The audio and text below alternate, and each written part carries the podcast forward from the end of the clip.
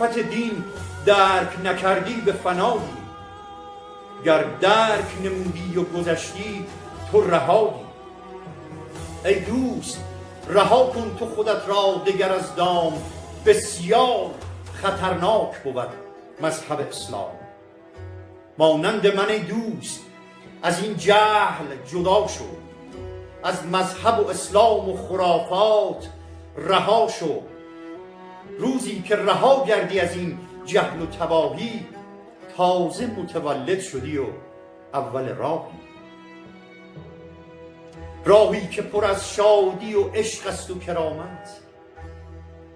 لبریز وفاداری و لبخند و سخاوت. این راه پر از آگهی و فهم و شعور است. بیدار شو ای دوست که هنگام عبور است. برخیز که چون موج خروشنده بجوشیم. از بحر نجات وطن خیش بکوشیم. برخیز که آفت زده این ملک کهن را باید برهانیم دگر خاک وطن را. به نام خرد ناخدای بشر خرد رهگشای تو در خیر و شر خرد ناخداوند هر با خداست خرد هم خداوند و هم ناخداست. درود بر شما خردمندان یاران عزیزان گرامیان و همراهان. غم مخور تنها ترین شیدای ایران در قفس. شیرها هرگز نمی سازند با کفتارها. شیدای همدانی عزیز که شعرش رو در مورد اسلام شنیدیم که گفت از درون ایران گفت بسیار خطرناک بود مذهب اسلام. الان سه سال در سکوت و سانسور خبری. در بین زندانهای مشهد همدان و زاهدان و اکنون در زندان زاهدان بدترین زندان ایران و بدترین بند زندان زاهدان بند نه امنیتی زندان زاهدان در بدترین شرایط حدود 15 روزه در اعتصاب غذای تر و خشک قرار داره و هیچ خبری ازش نداریم. شرایط بسیار نگران کننده است.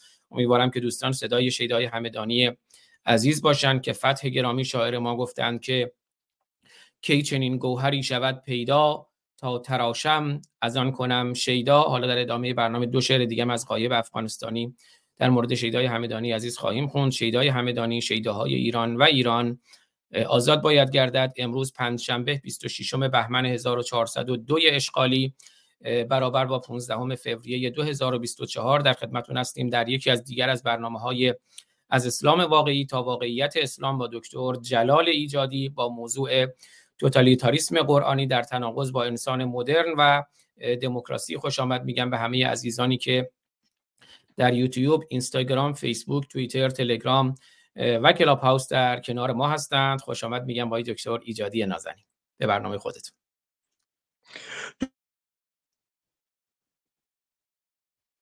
درود میگم بگم که پیوسته تندرست و و همون گونه که می‌دانم پیوسته با شادمانی و پرقدرت باقی بمانید و همچنین درود من به گرامیانی که در این لحظه ما رو می‌بینند در یوتیوب یا ما رو گوش می‌کنن در کلاب هاوس یا شبکه های دیگر و به این ترتیب هستش که امروز مطلبی که در دستور کار ما هست تحت عنوان توتالیتریزم قرآنی در تناقض با انسان مدرن و دموکراسی هست یکی از مطالب بسیار اساسی است. چرا ما این حرف رو می‌زنیم؟ و برای این امر حدودا در نظر گرفتیم یک ساعت و نیم با شما گرامیان باشین. در یک بخشش من توضیح یک سلسله مفاهیم رو مطرح خواهم کرد و پس از اون بر حال بعد از اینکه جناب آزاد فارسانیان نظرشون رو مطرح کردن به سمت شما عزیزان میاییم و شما نکاتی رو که مورد نظرتون هست می توانید بیان بکنید و همچنین پرسش ها به این ترتیب هستش که برنامه امروز رو آغاز می‌کنیم. سپاس. بله بسیار عالی. خیلی سپاسگزارم. و همینجا که الان این تصویرم می‌بینید بگم ما بعد از برنامه هم یک نسخه به زبان فرانسه از این برنامه ضبط خواهیم کرد. خلاصه از این برنامه که حالا پسترش هم می‌بینید و در شبکه های اجتماعی روشنگران قادسیه و شبکه های اجتماعی خود من منتشر خواهد شد. امیدوارم دوستان هم نسخه فارسی این برنامه رو و هم نسخه فرانسه این برنامه رو که خب دکتر ایجادی استاد دانشگاه پاریس هستند و در این مورد خب صاحب نظر هستند. دیدگاهشون رو خواهیم شنید. امیدوارم که دوستان این برنامه رو با عزیزانشون به اشتراک بذارن. من خیلی سریع میرم سراغ اصل برنامه. من قبل از برنامه خودم داشتم یه مطالعه می‌کردم و می‌خواستم ربط و نسبت توتالیتاریسم یا تمامیت خواهی رو با اسلام پیدا کنم.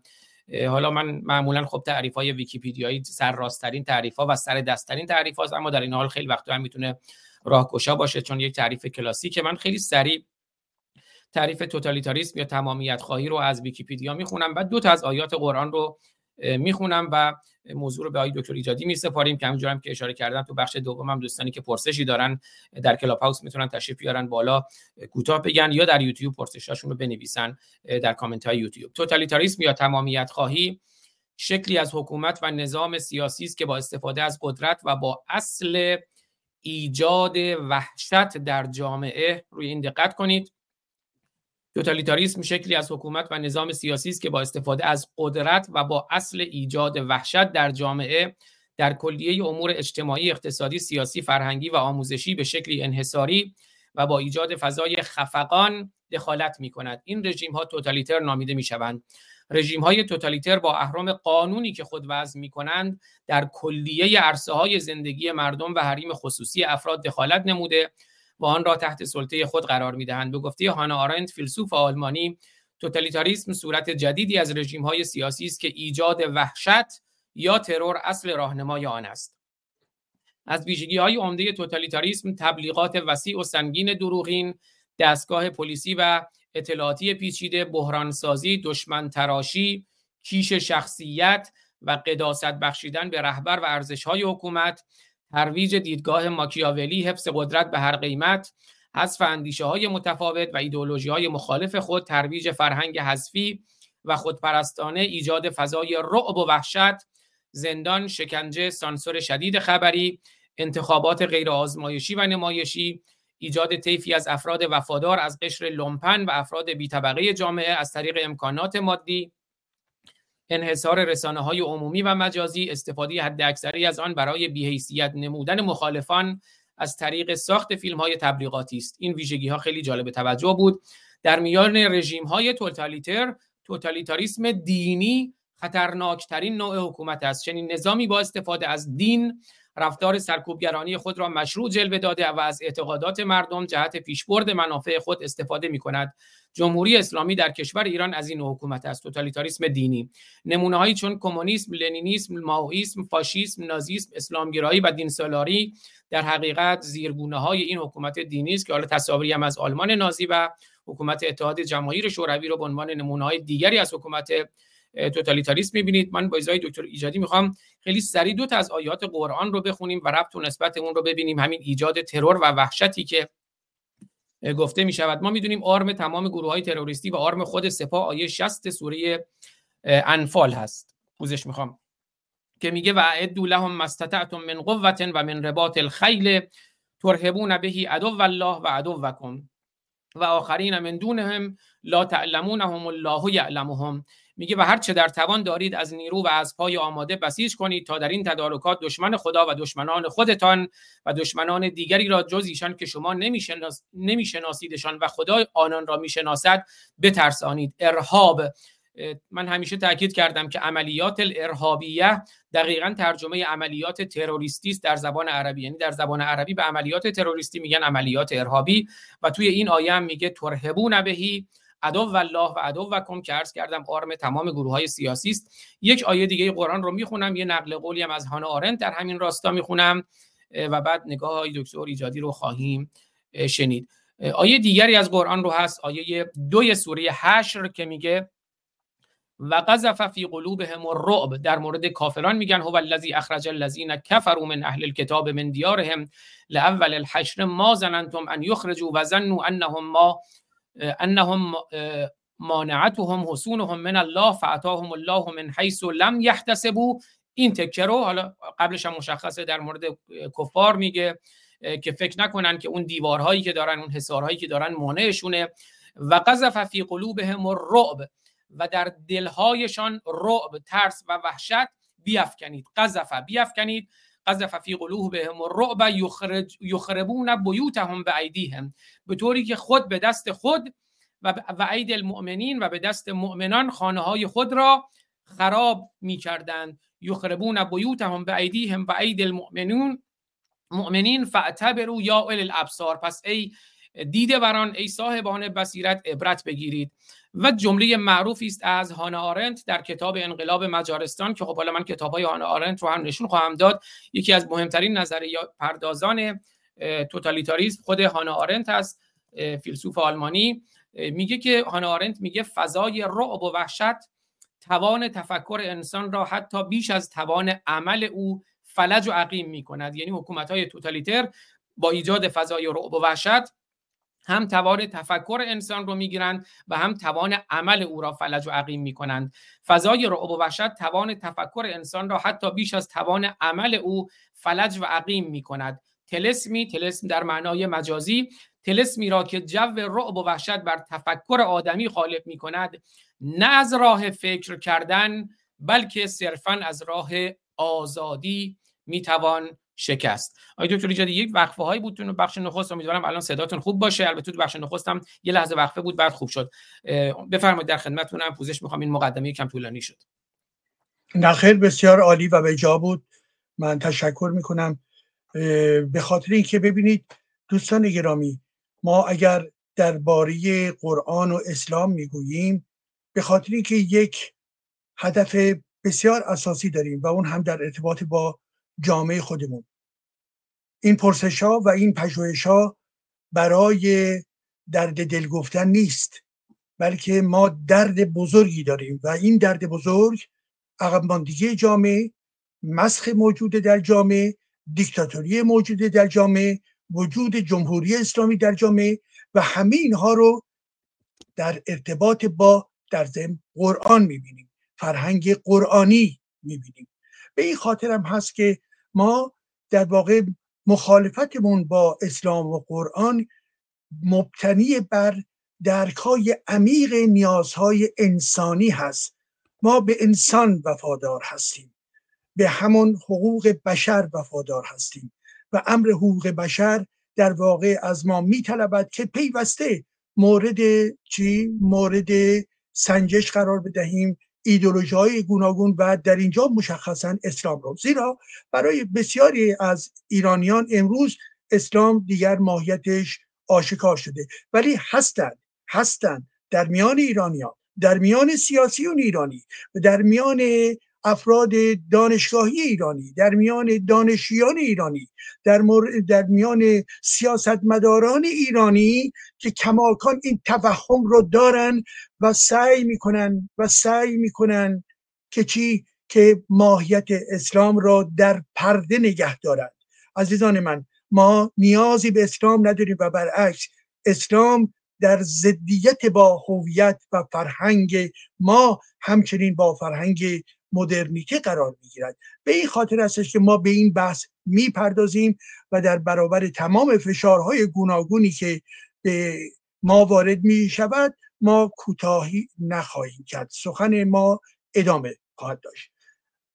و بنابراین با توجه به تعریفی که خونده شد در اینجا از ویکیپدیا و همچنین سوره های دو سوره دو آیه از سوره های قرآنی ببینید دوستان عزیز دموکراسی وقتی که صحبت می کنیم می‌دانیم که دموکراسی بر اساس تمام برحال نوشته هایی که به دستمون رسیده و از جمله نویسنده های دوران یونان گذشته در ارتباط با یونان گذشته و در ارتباط مشخصا با آتن مطرح می شود اون دوران وقتی که می‌گوییم آتن باستان عبارت از در واقع شهرک هایی هست که در این شهرک های کوچک آتن یا سیته معادل دیگر سیته که اینها در واقع نوعی در این حالی که وضعیت طبقاتی به این ترتیب بود که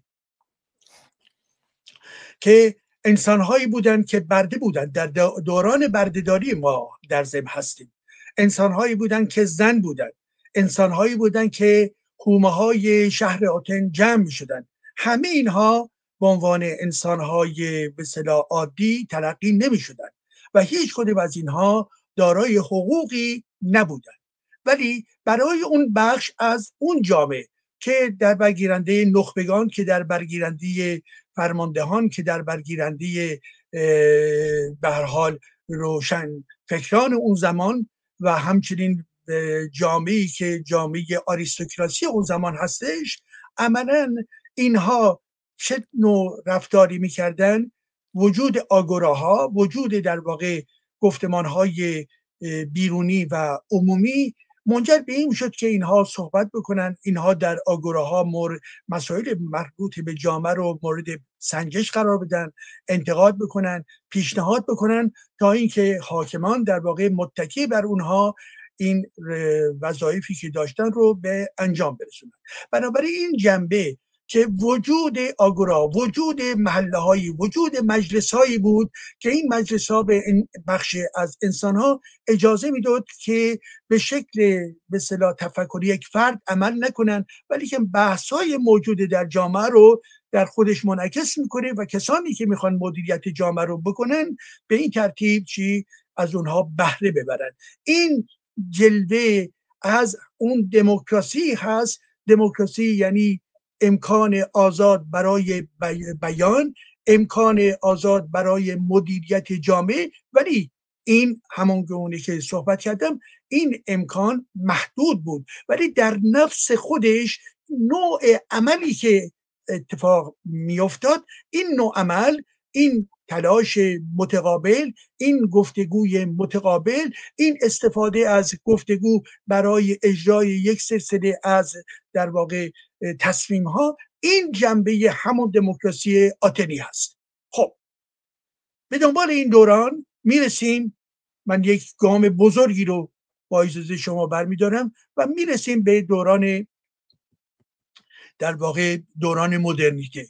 که دوران مدرنیته از در واقع قرن اواخر قرن هفدهم و قرن هجدهم ما در دوران مدرنیته یا روشنگری قرار می‌گیریم.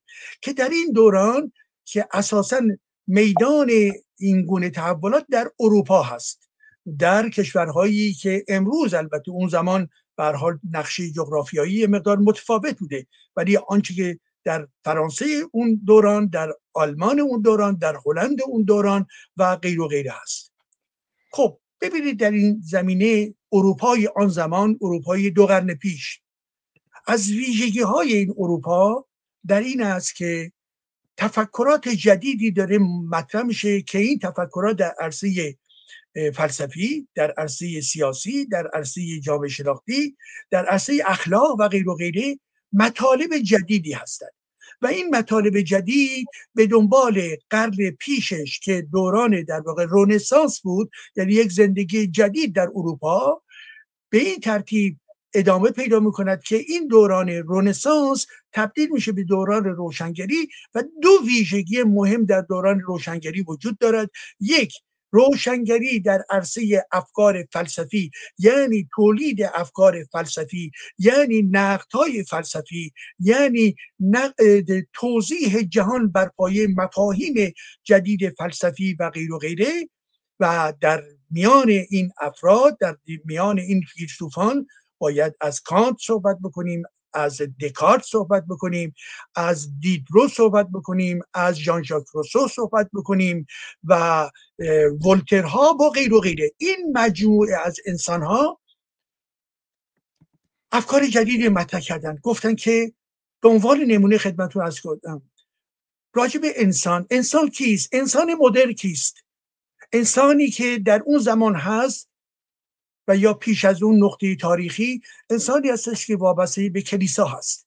انسانی هستش که دارای قدرت فردی و خودمختاری نیست. انسانی هستش که وابسته به اراده آسمانی. و به این ترتیب برای اونها این انسان انسان مدرن نیست. انسان مدرن انسانی هست که باید تفکر خودمختارانه داشته باشد باید قدرت اندیشگری داشته باشد و بدون اینکه بگوید خدای من چه فکر کرده می‌گوید من چه فکر کردم چه فکر می‌کنم. و اون جمله دکارت رو هم در نظر داشته باشید که گفت من فکر می‌کنم پس هستم. ببینید خیلی مهمه. من فکر می‌کنم پس هستم. یعنی چی؟ یعنی که من اینجا کدوم منه؟ من عبارت از اون فردی هستش که در درون دیگر به عنوان اعضای کلیسا نیست. به عنوان اعضای دین نیست. نه میگه من. این من من جدیده. این من من مدرنه. این من فرد جدید شهروندی هستش که داره متولد می شود پس می‌گوید من فکر می‌کنم. پس بنابراین واژه دوم رو فکر بکنید بهش توجه بکنید. من حالا این من جدید فکر می‌کنم اندیشه می‌کنم. و این اندیشه باز در درون یک نظام دینی معنا ندارد. شما نباید فکر بکنید. شما نباید اندیشه بکنید. فکر کردن به معنای اندیشه هستش. اندیشگری معادلش رو در فرانسه ما به عنوان پانسه داریم. پانسه که گفته می شود یا رفلکسیون نوعی متفکر عمل کردن به معنای فلسفی هست. زیرا کسی که در درون دین قرار می گیرد احکام رو بهش اعلام می‌کند و او باید اجرا بکنه. در درون دین حکم هستش. در درون دین اندیشگری نیست. اندیشگری ویژگی امر فلسفه هستش. به این ترتیب می‌گوید من اندیشه می‌کنم پس بنابراین این من جدید اندیشه می‌کند. پس چون اندیشه می‌کند می‌گوید من هستم. یعنی هستی این فرد به اعتبار اندیشگریش به اعتبار خودمختاری این فرده. هستی اون فرد به اعتبار این نیست که متعلق به این در واقع گروه مذهبی یا اون کلیسا یا اون دهاد دینی و غیر و است نه به هیچ وجه. می‌گوید من فکر می‌کنم پس هستم. بنابراین تمام قضیه برمیگرده به به این من. این من یعنی فرد. این من یعنی در یکی ارزش از ارزش های لیبرالیزم فلسفی که این لیبرالیزم فلسفی به امر در واقع فرد اعتقاد دارد و این فردی که دارای چی؟ دارای آزادی است. خب به این ترتیب میبخشید عزیزان من. این نکات مهم بود تا اینکه به این مرحله بحث برسم. بنابراین در قرن 18 هم در یک کلام در ذهنتون باشه که تولد انسان مدرنه انسانی که فکر می کند خب این رو در نظر داشته باشید و در همین دوران هست که نه تنها در زمینه فلسفی بلکه همچنین در زمینه سیاسی.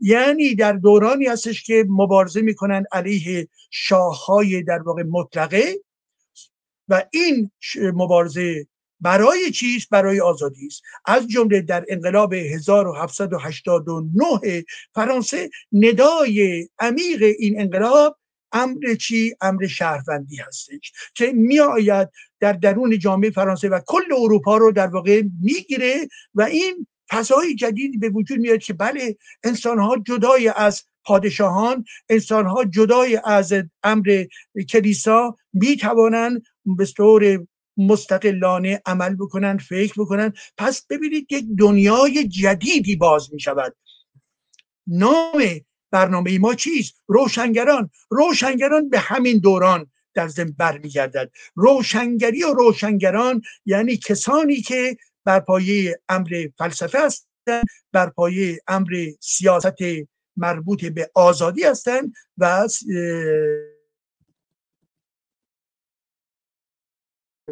و دموکراسی خواهی آغاز می شود با انداختن رژیم های دیکتاتوری و رفتن به سوی یک نظام حال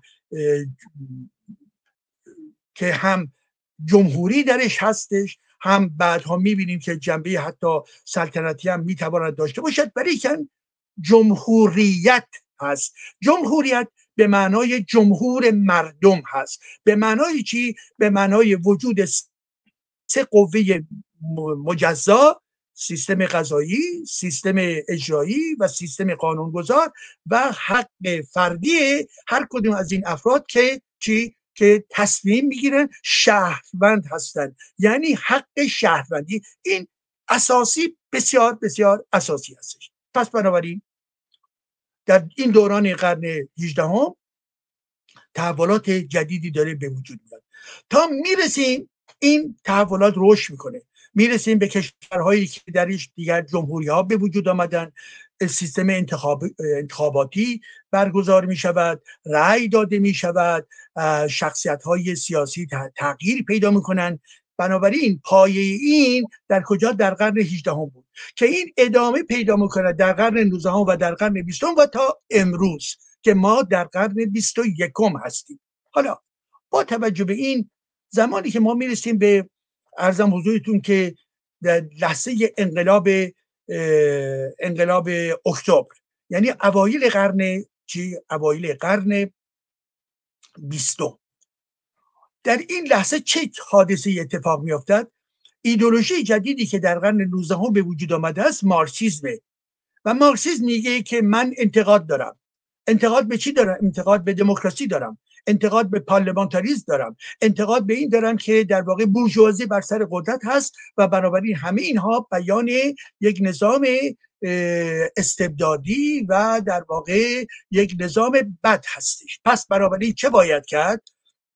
و او می‌گوید باید جامعه رو به سمت در واقع یک مدل جدیدی کشوند که همانا انقلاب کارگری کردن یا پرولتاریایی و رفتن به سمت اینکه یک دیکتاتوری باشه که این دیکتاتوری دیکتاتوری پرولتاریا هستش.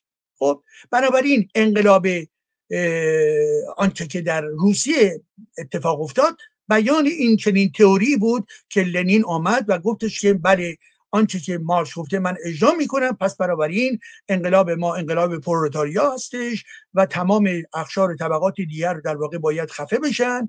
اونها رو جلوشون رو می‌گیرن و استالین هم اومد در همین مسیر حرکت کرد و گفتن که این انقلاب در ضمن انقلابی هستش که یک دوران مدرن رو داره اعلام می‌کنه. که این دوران مدرن دوران مدرن به مفهوم دموکراسی نبود بلکه دوران مدرن جدیدی که نوع دیکتاتوری ها فرق می‌کرد. به عنوان به نام پرولتاریا یا طبقه کارگر دیکتاتوری های جدید رو بپا می‌کردن. این رو بنابراین در نظر داشته باشید. تا می‌رسیم به چی؟ می‌رسیم به زمان نازیست یعنی هولوهوش جنگ جهانی دوم.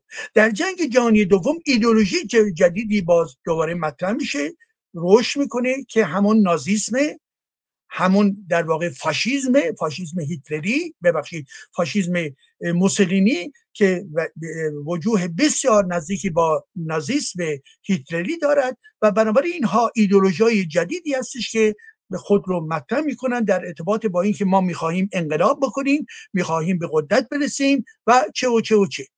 بنابراین در اینجا بود که زمانی که انقلاب به صلاح این جریانات ایدولوژیکی اومدن بر سر کار عملا ما می‌رسیم به نقطه در واقع پس از جنگ و جنگ جهانی دوم منجر به یک سلسله تحولات جدیدی می شود پس یادتون باشه شوروی شده دیکتاتوری پروتاریا نازیسم وجود دارد فاشیسم وجود دارد و غیر و غیره.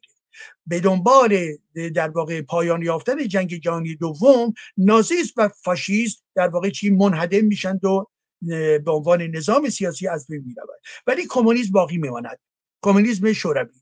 در اینجا یک پدیده به وجود میآید و اون هم در ارتباط با کشورهای اروپای شرقی. در کشورهای اروپای شرقی گفتن که چه بسا زیاد جالب نباشه که ما بگیم که این دیکتاتوری وجود داره کشورهای اروپای شرقی در درون اروپا بودن.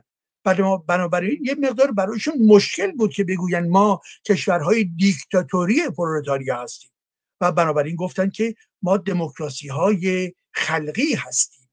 ما دموکراسی پاپولر دموکراسی های خلقی هستیم. یعنی واژه پرولتاریا رو نیاوردن واژه ناروشن و پر از ابهام خلق رو آوردن و معادل خلق همون رو اونچه که می‌توانیم بگوییم که عملا به اصطلاح پوپولیسم یا پوپولر بود. که البته گاهی به توده توده ای تبدیل کردن یا ترجمه کردن ولی به هر حال به عنوان دموکراسی خلقی مطرح شدن پس ببینید دوستان گرامی من در دوران پس از جنگ جهانی دوم ما به اصطلاح در کنار دموکراسی هایی که از قرن 18 هم به وجود آورده بودن در کشورهایی مانند فرانسه و آلمان و ارزم حضور شما که هلند و و غیر و غیره در ضمن پس از جنگ جهانی دوم یک مدل جدیدی خود رو مطرح کرد که گفت ما در واقع چی هستیم؟ ما به صلاح دموکراسی داریم ولی این دموکراسی خلقی است. یعنی چی؟ یعنی دموکراسی بورژوازی نیست دموکراسی خلقه. که خود این خلق حالا کی بود؟ یعنی شما توجه بفرمایید که مثلا کسانی که در رأس قدرت در لهستان بودن در آلمان شرقی بودن در بلغارستان بودن و غیر و غیره یا در بخش در واقع اروپای آسیای مرکزی بودن مانند ترکمنستان مانند آذربایجان با جمهوری به آذربایجان باکو و همچنین در این گونه کشورها بودن اینها در واقع مشتی از بروکرات هایی بودن که روی قدرت حزب کمونیست خودشون مسلط بودن و اینها به نام کارگران آمدن بر سر کار و به این ترتیب برای اینکه عوام فریبی های جدیدی بکنن گفتن که نه این دیکتاتوری ماها نیست بلکه دموکراسی خلق است. این کدوم خلقه که چگونه این خلق انتخاب کرده این دیکتاتورها را این بماند. خب به ترتیب هستش که بنابراین دموکراسی های خلقی هم به وجود می آید که امروز هم دارید به عنوان نمونه کره شمالی به نفع خودش در این به صلاح دستبندی قرار می‌داد کره شمالی خب؟ و زیرا تمام کشورهای اروپای شرقی اینها اغلب اینها از زیر مدل در واقع شوروی خارج شدن انقلاب های جدیدی در اونها صورت گرفت و به سوی چی؟ و به سوی همون امر دموکراسی غربی که می‌گفتن خود رو جهت دادن. همون دموکراسی که از قرن 18 هم آغاز شده بود همون دموکراسی که بر پایه در واقع جمهوریت بود همون دموکراسی که بر پایه شهروندی بود همون دموکراسی که می‌گفت بر اساس رأی اقلیت و اکثریت هستش که قدرت رو باید نگاه بکنیم. همون دموکراسی که در ضمن می‌گفت در واقع چی؟ که حقوق اقلیت ها نیز حتما و حتما باید چی؟ رایت بشه. زیرا نفی حقوق اقلیت ها به معنای نفی چیز نفی ارزم حضور شما که نفی بله نفی چیز ببخشید تلفنی زنگ زد به این خاطره که یه کمی اگه نیاز جواب من آهنگ چیزی پخش می‌کنم اشکال نداره. ببینم می‌تونم ببینمش برای که یکی از این میبخشید عزیزان میبخشید. خب، من یه آهنگی سری پخش می‌کنم تا ای دکتر برگردن. آهنگی از پیام رامسس با شعری از شیدای همدانی برای شیدای همدانی عزیز.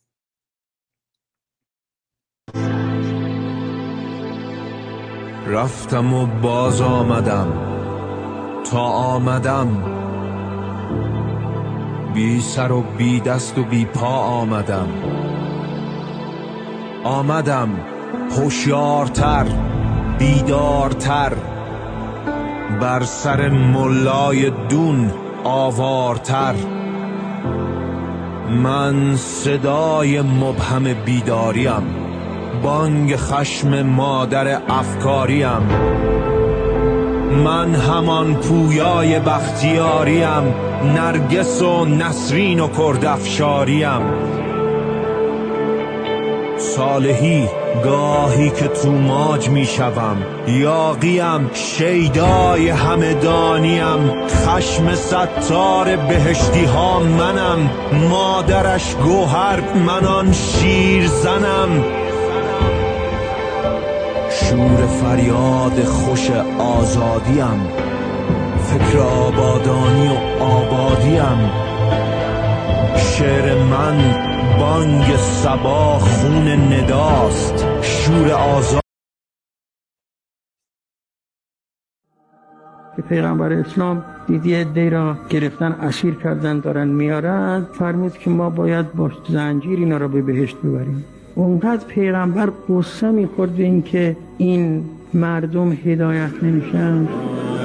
يليق المسلم گریه کنین سبابه جمهوری اسلامی باید مشکش این باشد که هدایت کند مردم را. اسلام آمده است که همه این گرفتاری هایی که در بشر هست زائل کند و همه را به راه راست و با برادری با برابری با خوشی اینها را ببرد راه ببرد. جیم دوز بر جن و دو زیر جن و دو پیش جان. جن جان. آی همونطوری که چوپان گوسفندهای خودش را راه می‌برد. همونطور که چوپان علاقه دارد که این گوسفند در یه جای خوبی چرا بکنه.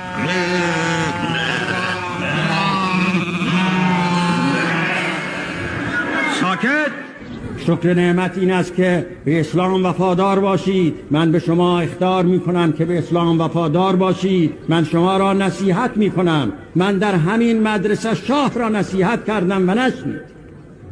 شما که چیزی نیست ما اینقدر به در نخور نیستیم. حالا دور انداز. بله امیدوارم آی دکتر. آی دکتر من آماده هستین یا چیزی بخونم؟ الان خدمتتون تا یک 20 ثانیه. خواهش می‌کنم. من یه توضیح بدم می‌خوام یه نقل قولی از بعد بخونم. حالا یه توضیح بدم که الکسی دو توکویل کی هست که بعد دکتر هم خب خیلی بهتر از من الکسی دو توکویل رو می‌شناسن توضیح خواهند داد. الکسی دو توکویل که من می‌خوام نقل قولی ازشون در مورد قرآن بخونم. بله زادی 29 ژوئیه 1805 در پاریس در فرانسه و در گذشته به 16 آوریل 1859 در کن فرانسه یکی از مهمترین متفکران قرن 19 فرانسه است الکسی دو توکویل تاریخدان حقوقدان، فیلسوف، سیاستمدار و یکی از مؤسسین جامعه شناسی و علم سیاست امروزی بوده است. درباره او می‌گویند توکویل برای درک جهانی نو علوم سیاسی تازه اختراع کرده است. به نظر او گردش فکر در عرصه تمدن مثل گردش خون در عرصه بدن است.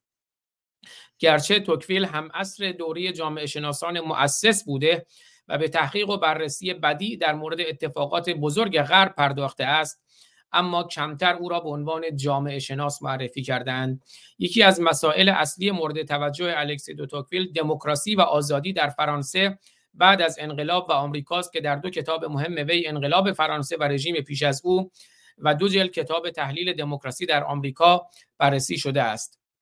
برخی از اندیشمندان دو جریان اصلی نیمه اول قرن 19 هم را لیبرالیسم سیاسی توکویل در مقابل مارکسیسم می‌دانند. دو جریان اصلی نیمه اول قرن 19 هم لیبرالیسم سیاسی توکویل در مقابل مارکسیسم. توکویل زود درگذشت و اندیشش ناشناخته ماند. اما در سالهای اخیر شاهد بازگشت به او هستیم. جامعه شناس رایمون آرون در کتابش با عنوان مراحل اساسی اندیشه در جامعه شناسی بسیار از توکویل یاد کرده است. او را از بنیانگذاران علم جامعه شناسی دانسته و وی را در کنار متفکرانی چون ارسطو، مونتسکیو، مارکس، وبر، دورکیم و ویلفردو پارتو قرار داده است. از نظر او توکویل بیشتر ادامه دهنده مونتسکیو تا جامعه شناسان کلاسیک. می‌گویند آرون در اواخر عمرش می‌گفت من توکویلی هستم و قرن 19 و تحولات بعد از آن را جدال میان توکویل و مارکس می‌دانم. ریمون بودن از دیگر جامعه شناسان صاحب نفوذ معاصر نیز معتقد است روندهایی که توکویل در 170 سال پیش تشخیص داده هنوز از روندهای جامعه از روندهای جدی جامعه کنونی ماست. توکویل در ایران همچنین در سالهای پس از دهه 1370 مورد توجه جامعه شناسان نسل اخیر قرار گرفته است. استثناگرایی آمریکایی اولین بار توسط الکسی دو توکویل معرفی گردید. علتی که این من نقل قول رو خوندم می‌خواستم در واقع این معرفی رو خوندم می‌خواستم یک نقل قولی از الکسی دو توکویل در مورد قرآن بخونم. هم متن فارسیش رو ترجمه فارسیش رو و هم ترجمه انگلیسی رو که البته خب ایشون جامعه شناس فرانسوی هستن. آقای دکتر ایجادی خیلی بهتر از من می‌شناسه حتما توضیح خواهند داد ولی نقل قول به نظر من خیلی اندیشه برانگیزه. الکسی دو توکویل میگه من قرآن را خیلی خوب مطالعه کردم با این مطالعات من به این باور رسیدم که فقط تعداد اندکی دین در جهان به اندازه دین محمد اسلام برای بشریت مرگبار و انسان کش بوده است. تا آنجایی که من دریافتم امروز قرآن دلیل اصلی انحطاط بسیار آشکار جهان اسلام است. تا آنجایی که من دریافتم امروز قرآن دلیل اصلی انحطاط بسیار آشکار جهان اسلام است. منبعشم The Tocqueville Reader A Life in Letters and Politics نوشته الکسی دو توکویل و ویراسته توسط آلیور زونز اند آلن اس کاهان صفحه 229 کتابی که در سال 2002 منتشر شده من انگلیسی اون رو هم آماده کردم خیلی سریع می‌خونم قبل از برنامه آماده کردم I studied the Quran a great deal. I came away from the study with the conviction there have been few religions in the world as deadly to men as that of Muhammad, Islam. Uh, so, so far as I can see, uh, it is the principal cause of the decadence so visible today in the Muslim world and though less absurd than the polytheism of old, uh, its social and political tendencies are, in my opinion, to be uh, feared, and I therefore regard it as a form of decadence rather than a form of progress in relation to paganism itself. بعدم خب اشاره می‌کنه که در واقع اون باورهایی که حالا توی اسلام بهشون میگن شرک یا چند خداگرایی رو حتی اگر دوران باستان در نظر بگیریم و اون رو همون اف... همون اندیشه های چند خداگرایی رو اگر بیایم با اسلام مقایسه مقایسه کنیم از از نظر جام... از نظر سیاسی و اجتماعی اسلام خیلی خطرناکتره و بیشتر نوعی پسرفت نوعی ارتجاع نسبت به همون چند خدا باوری دوران باستان به لحاظ سیاسی و اجتماعی اسلام خیلی ارتجاعی تره و عقب مانده تره آی دکتر ایجادی امیدوارم که توی این فرصت اون تماس رو بتونین جواب بدین. پوزشم می‌خوام. حالا همین مطالبی که من خوندم نمی‌خوام بحث خودتون قطع بشه. می‌تونید مطالبی که من خوندم رو بعد از بحث خودتون اشاره کنید. در خدمتتون هستم. سپاسگزارم. میبخشید عزیزم برای اینکه یکی از این رسانه ها بود که می‌خواست تماسی با من بگیره برای یک قرار بعد از برنامه من و شما. بله در اینجا رسیدم که بنابراین بعد از جنگ جهانی دوم دموکراسی خلقی به وجود آمدن و می‌رسیم به دوران چی؟ به اواخر قرن 22 و در میان به صلاح دموکراسی ها از جمله اعلام شد که دموکراسی ها مردم سالاری دینی که این در واقع اسلامگرایان بودن که به این ترتیب آمدن در صحنه تبلیغات و مطرح کردن که بله ما دارای دموکراسی هستیم. و این دموکراسی دموکراسی دینی یعنی مشخصا در ارتباط با بحث ما دموکراسی که در درون اسلام قابل تبیین بوده و هست و بنابراین جامعه ایران به راحتی می‌تواند به سوی به اصطلاح دموکراسی برود و این دموکراسی رو در چارچوب قرآن و اسلام باید در نظر بگیرد. که خب اگر خاطرتون باشه پیام هایی که یا شعارهایی که در ابتدای انقلاب اسلامی اینها مطرح می‌کردن می‌گفتن آزادی و جمهوری اسلامی و این آزادی جز آزادی عدالت و مفاهیم این در نگاه و چارچوب جهانبینی اسلامی هرگز فریب واژه ها رو نخورید. ببینید که در درون واژه ها چه معنایی وجود دارد. ببینید که هر مفهوم رو مشروط به چه چیزهایی رو می‌کنند و به این خاطرم هست که وقتی که ما میگیم, میگیم که خب آیا دموکراسی و آزادی پس برای ما روشنه؟ دموکراسی و آزادی در درون مفهوم دموکراسی که در کشورهای جهان آزاد به وجود آمده است و تئوریسن هایی که از جمله ما در این در این لحظه بیان می کنیم در این ارتباط قرار می‌گیرند بنابراین دموکراسی خلقی همون دیکتاتوری بودند. دموکراسی های اسلامی نیز همون دیکتاتوری هستند و خیلی زیبا. دوست عزیزمون فارسانی آیه هایی رو که از قرآن مطرح کرد.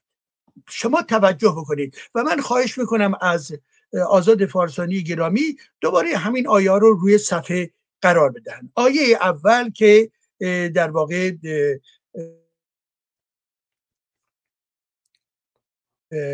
انفال بود بیارن اگر برایشون میسر هستش. ببینید بله. در این زمینه در این زمینه ما یادمون باید باشه یکی از کتاب های بسیار زیبایی که و بسیار عمیقی که نوشته شده همون کتاب درباره در آره در اون کتاب خودش درباره توتالیتاریزم خیلی وسیع و مفصل توضیح میده که توتالیتاریزم هم به شکل استالینیزمش هم به شکل نازیسم اینها چه ویژگی هایی دارند و از جمله ویژگی هایی که در این تمامیت خواهی که از درون ویکیپیدیا مطرح شد در ضمن مفاهیم هستش که توسط این بزرگان اندیشه مانند هانا آرند مطرح شده است. و وقتی که ما نگاه می‌کنیم به واجه هایی که مطرح شد مانند دستگاه پلیسی کیش شخصیت ایجاد وحشت ایجاد ترور و پروپاگاند و اتکار روی قش لومپنها و غیر و غیره. یک لحظه عزیزان من فکر بکنید. یک لحظه فکر بکنید. آیا جمهوری اسلامی از اون لحظه ای که می‌خواست به قدرت برسه و به قدرت رسید؟ آیا این مفهوم مربوط به توتالیتاریزم رو اجرا نکرد؟ و به علاوه آنچه که در درون قرآن آمده است یعنی همین سوره ای که الان شما انفار رو در برابر خودتون دارید برای کسانی که دارن می‌بینن در اینجا. خب در آنچه که در اینجا آمده وقتی که می‌گوید روب بیاندازیم این روب انداختن به چه معنایی هستش؟ ایجاد ترس و وحشت به چه معنایی هستش؟ همین مکانیزم رو کسانی مانند هیتلر در نظر گرفته بودند. کسانی مانند استالین در نظر گرفته بودند که وقتی که هیتلر در واقع هجوم می برد علیه یهودی ها که در دل اونها چیکار می‌کنه؟ روب و وحشت بیافکند که در ارتباط با استالین تمام مخالفین خود رو در درون بیدادگاه های خودش یا در درون تمام اردوگاه های کار اجباری در درون سیبری اینها رو می برد و مرتب یک فضایی به وجود آمده بود که این فضا برای, برای این بود یعنی پروپاگاندی که بود که نازیس اعلام می‌کرد که ببینید ما نژاد برتر هستیم. دیگران همه افراد و یا نژادهای پست هستند. اونهایی هم که مانند چه بسا یهودی ها نباشن حتی فرانسوی ها از نژادی هستند که اینها در واقع خلوص خودشون کاملا از دست دادن و در واقع به, به, کاتگوری ها و یا در واقع بخش ها و دستبندی های بد و بدلی تبدیل شدن. بنابراین این ذهن داره به شما پروانه می‌دهد که بکش. انسانهای دیگر رو بر اساس حکم ایدولوژی که او داره میگه میگه بکش. و در ارتباط با استالین هم به همین ترتیب. استالین وقتی میگفتش که این خائن هستش میگفتش که نوکر بورژوازی هستش چه کسانی رو؟ افرادی که رهبران در درون حزب اونها بودن. چون مخالف سیاسی بودن اینها رو می‌گفت به راحتی بکش. چگونه بکشین؟ زیرا اینها خائن هستن. چگونه خائن هستن؟ زیرا وفادار به حزب نیستن. پس چگونه اونها رو بکشیم؟ ببریم در دادگاه فرمایشی و ببریم در درون در واقع زندان ها یا در درون اردوگاه های سیبری و اینها رو سر به نیست بکنیم. این بیان چی بود؟ بیان این هستش که در دل جامعه یک روب و وحشتی تولید بکنن که همه تابع باشن که همه در واقع در برابر قدرت اصطلاح شیطانی رهبران بزرگ به اصطلاح بزرگ چیکار کنن؟ سجده بکنن. و این همون ببینید دموکراسی احتیاجی به روب نداره. دموکراسی آزادیه. یعنی مطبوعات وجود دارن سیر اندیشه ها وجود داره و اختلاف نظر وجود داره مبارزات فکری وجود داره مطبوعات وجود دارن. روب نمی‌خواد. برای اجتماع کسی که روب تولید می‌کنه ایجاد وحشت می‌کنه یعنی یک مکانیزم هم سرکوب هم پروپاگاند رو به پا می‌کنی که دلهای اونها رو در واقع عملا به درد بیاره که دلهای اونها رو درش به صلاح ترس وارد بکنه که به این ترتیب اونها از هر گونه مقاومت از هر گونه مبارزه دست بردارن. و به این خاطرم هست که وقتی که در واقع در درون قرآن می‌گوید در قلوب اونها رب بیافکن آنها چه کسانی هستند آنها مخالفین محمد هستند اونها چه کسانی هستند اونها بهشون گفته می شود کافر بهشون گفته می شود مشرک بهشون گفته می شود مخالفان بهشون گفته می شود یهودیان بهشون گفته می شود مرتدان. همه اینها کسانی هستند که اتوریتی قرآن و محمد رو قبول ندارن. بنابراین اون رو یا مسخری می‌کنن یا علیه اونها برای منافع خاص خودشون مبارزه می‌کنن جنگ می‌کنن جدال می‌کنن و غیر و بنابراین کسی که کفر میورزد چه کسی هست؟ مخالف قرآنه. کسی که کفر میورزد چه کسی هست؟ مخالف رسول الله این که گفته میشه کفر کسی هستش که به خدا اعتقاد ندارد منظور قرآن همون عدم اعتقاد به الله. عدم اعتقاد به کلام الله عدم اعتقاد به رسول الله هستش. پس بنابراین زمانی که کفر می‌گویند کفر ورزیده می‌شود در یک واژه در یک کلام مخالفین الله و اسلام و قرآن و محمد هستند. مخالفین هستند. و حال این مخالفین رو چگونه باید از صحنه به در کرد؟ چگونه اینها رو باید در واقع خفشون باید کرد؟ یکی از راه ها حتما رابه. ایجاد وحشته بکش. اونها رو نابود بکن. اونها رو از خانه و کاشانشون دور بکن. اونها رو در واقع به جهنم ما خواهیم فرستاد. ولی قبل از اینکه به جهنم برن در همین جا هم علیهشون جنگ باید کرد.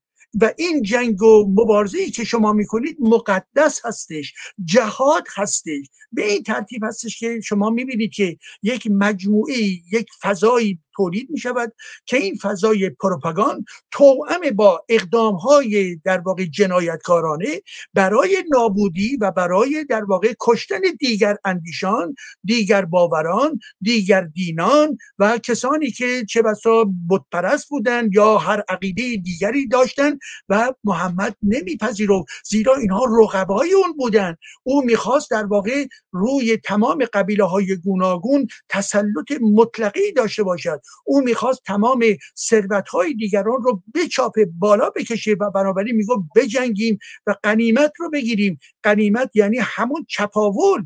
به این ترتیب هستش که اینها در واقع بیان چی بودن؟ بیان یک نظام توتالیتاریستی بودن. من روزی روزگاری در یک برنامه یکی از این نواندیشان دینی که امروز اینجا اونجا به رفت آمد داره و خود رو دیگه من نمی‌دونم چجوری تعریف می‌کند این حرفا که در آمریکایشون هستن با برخی نهادهای آمریکایی هم ارتباطهایی داشتن و دارن به هر حال بحث های فلسفی می‌کنند و غیر و غیره. رو میفرمایید مهدی خلجی. بله بله بله بله. من نمی‌خواستم اسمش برو ولی برای ما همین آدرس رو دادیم دیگه من فهمیدم. و ایشون بحثی بود یکی از رسانه ها و من صحبت کردم که توتالیتاریزم اسلامی وجود دارد. بلا فاصله براشفته شد. یا گفتش که نخیر آقای ایجادی توتالیتاریزم در واقع در به صلاح متعلق به دوران بعد از جنگ هستش و, و اون آنچه که هانا آرن گفته هستش اون توتالیتاریزم اون که بهشون گفتم که آقای عزیز شما احتیاجی ندارم که درس شما رو بشنوم. من خودم تئوریسین هستم و بنابراین مفهوم توتالیتاریسم رو اگر شما در نظر بگیرید بله به نازیسم و استرینیز خیلی نزدیک و روشن هستش ولی که به اونها محدود نمی شود و از جمله اسلام از جمله نوع پیام و یا نوع سیاستی که در درون قرآن وجود دارد به اینها ما باید توجه بکنیم که البته دیدم در یکی از این اتاقها حدود دو هفته پیش دیدم ایشون هم برخلاف حرفی که زده بودن و در برابر من ایستاده بودن گفتن که چی؟ توتالیتاریسم بله وجود دارد در رژیم. البته گفتن در رژیم اسلامی توتالیتاریسم وجود دارد و غیر ذالک خب بحث من در ضمن همین بود که اون توتالیتاریسم قرآنی تبدیل می شود به توتالیتاریسم چی؟ جمهوری اسلامی. خب وقتی که صداقت نیست و وقتی که شفافیت نیست به هر حال اینها هم میداندار قضایا خواهند خب به این ترتیب گرامیان به بحث خودمون بپردازیم. وقتی که بنابراین آیه های قرآنی صحبت از این می کند و می‌دانیم می‌دانیم بالاترین ارزش برای اسلام چیه؟ این هستش که مؤمن در برابر الله در واقع کاملا به سجده و به رکود برود. یعنی به عنوان ارزش اخلاقی بالاترین ارزش اخلاقی این هست که شما در واقع عبد الله باشید. شما بنده الله باشید. شما توحید اللهی رو قبول داشته باشید. به این خاطر هست. یعنی یعنی که شما کاملا در خدمت اسلام باشید در خدمت قرآن باشید آدم بکشید آدم ها رو از حقوقشون محروم بکنید. و غیر و غیره. به این ترتیب هستش که دوستان گرامی وقتی که ما می‌گوییم که در واقع این مفهوم که مورد بحث ما امروز هستش ببینید توتالیتاریزم قرآنی در تناقض با انسان مدرن و دموکراسی هست. توتالیتاریزم قرآنی یعنی همین آیه هایی که از جمله ما دیدیم. و وقتی که گفته می شود در واقع باز شما سوریه هشت هم فکر می‌کنم گذاشتید که اون رو هم اگر میسر هستش دوباره در سوره دوم یعنی آیه که بعد دومی هم که خوندید اون رو مجددا بذارید. ببینید اینها مفاهیم خیلی روشنی هستش. اینی که بر اساس همین آیه که همون ایده قبلی رو در واقع داره تکرار می‌کنه. کف می‌گوید پس بنابراین در دلهایشان بیم بیافکنید در دلهاشون دی... چه کسی احتیاج داره که در دل انسانها بیم بیافکند چه کسی فقط یک تروریست می‌تواند این کار بکند؟ فقط یک دیکتاتور زشکار می‌تواند این کار بکند؟ فقط یک فرد ضد بشر می‌تواند این کار رو بکند؟ که این کار یعنی چی؟ یعنی اینکه قرآنی که قرآن کریم است دستور می‌دهد حکم می‌دهد در دلهاشان بیم بیافکنید این کتاب کتاب جنایت است. این کتاب کتاب در واقع خیانت به انسانها هستش. این کتاب به هیچ وجه هرگز نمی‌تواند منشأ معنویت باشد. عزیزان من هرگز معنویت رو جدا بکنید از امر در واقع این کتاب قرآنی. معنویت این در درون این کتاب و در درون این دین وجود ندارد که خود این یک پس دیگری خواهد بود که روز دیگر ما می‌توانیم بهش بپردازیم. ولی که بنابراین در اینجا وقتی که ما می‌گوییم که توتالیتاریزم قرآنی پس ببینید در درون قرآن توتالیتاریز وجود دارد. اونجایی که فرد در واقع باید خاموش باید خفه باشه. آنجایی که فرد در خدمت در واقع الله و در خدمت حکم روا در خدمت محمد یا در خدمت خامنی یا در خدمت خمینی باید باشد. اگر نباشد شما در واقع مؤمن نیستید. اگر نباشد دهانهای شما رو میبندند. اگر نباشد بنابراین شما در شرایط دیگری خواهید بود. پس به این ترتیب هستش که توتالیتاریزم قرآنی در درون قرآن و همچنین در سیاست جمهوری اسلامی است. تمام آخوندیز در این است. آخوندها یک تا زمانی که بر سر قدرت نیستن در واقع خودشون رو خیلی ملوس و خیلی به مبارز و غیر و غیره نشون می‌دادن خاطرتون هست و اینکه می‌خوان راه بهشت رو به ما نشان بدهند و این حرفا. همه اینها فریبکاری بیش نبود و نیست. و زمانی که بر سر قدرت آمدن تنها کاری که اینها کردن اجرای توتالیتاریزم توتالیتاریزم قرآنی. توتالیتاریزمی که از همون لحظه انقلاب اسلامی تا به امروز پیوسته و پیوسته تلاش کردن که جامعه رو خفه بکنن. خاطرتون هست زمانی که در شبهای پیش از انقلاب روزهای پیش از انقلاب در اطراف ارزم حضورتون که دانشگاه تهران اینها جمع می شدن دار های وابسته به اسلامگرایان و من خوب خاطرم هست صحبتی که می‌کردن می‌گفتن که ما الان هیچ اختلاف نظر نمیپذیریم فقط و فقط در واقع حزب فقط حزب الله باید باشه و کسی انتقاد نکنه پرسش نکنه. یعنی قبل از اینکه حتی برسن به قدرت در همون لحظه در واقع چیکار می‌خواستن بکنن؟ مخالفین یا اون کسانی که پرسش می‌کردن که این قدرتی که خمینی می‌خواد بیاید بیاورد چیز می‌گفتن ساکت باش.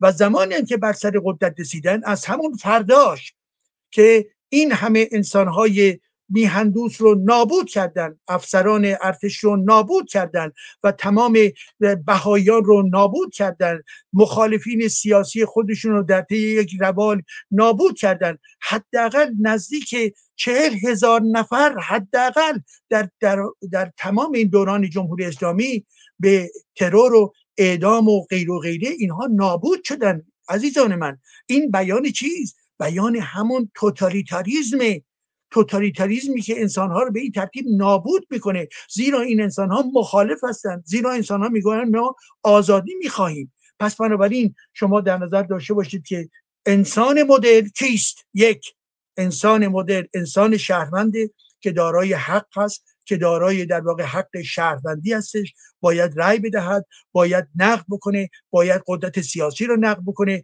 باید بتواند هر در واقع اندیشه یا ایدولوژی یا دین رو نقد بکنه هر امامی رو نقد بکنه این میشه چی؟ شهروند مدل. شهروند مدل پیوند برقرار می‌کنه با دموکراسی. دموکراسی اون سیستم در واقع سیاسی هست متکی بر لیبرالیسم سیاسی که این دموکراسی شکل های مختلفی می‌تواند داشته باشد. آنچه که در فرانسه هست با آنچه که در سوئد هستش متفاوت هست. همه این دموکراسی ها هم در ضمن دارای در واقع جنبه های کمبودها و ها و در واقع آسیب هایی هم هستن. ولی یک اصل اساسی که در درون این دموکراسی ها هستش اینکه انسان ها می توانند در واقع وجود داشته باشند و رأی بدن و در واقع انتخاب بکنند و و به این ترتیب تناسب قوا رو تغییر بدهند از طریق آگاه سازی و غیر پس دموک... انسان مدرن و دموکراسی. و این دو مفهوم اساسی که پیوند عمیقی با هم دیگر دارن در تناقض با چیست در تناقض در تناقض با قرآنه. در تناقض با توتالیتاریزم قرآنی هستش. در درون قرآن آیا آزادی انسان مطرح شده است؟ هرگز. هرگز. وقتی که می‌گوید مؤمن فقط برای اونها خوبم بقیه رو باید نابود کرد این بیان چی ضدیت اونها با آزاد زیستن انسان ها و یا مخالفین و دیگر اندیشان و دیگر باوران هستش. پس بنابراین در درون قرآن شما ربطی به امر آزادی نمی‌توانید دیگه بیارید. شما اونجایی هم که از حریت صحبت می‌کنه این اسلامگرایان حریت اونها در ارتباط با چیست؟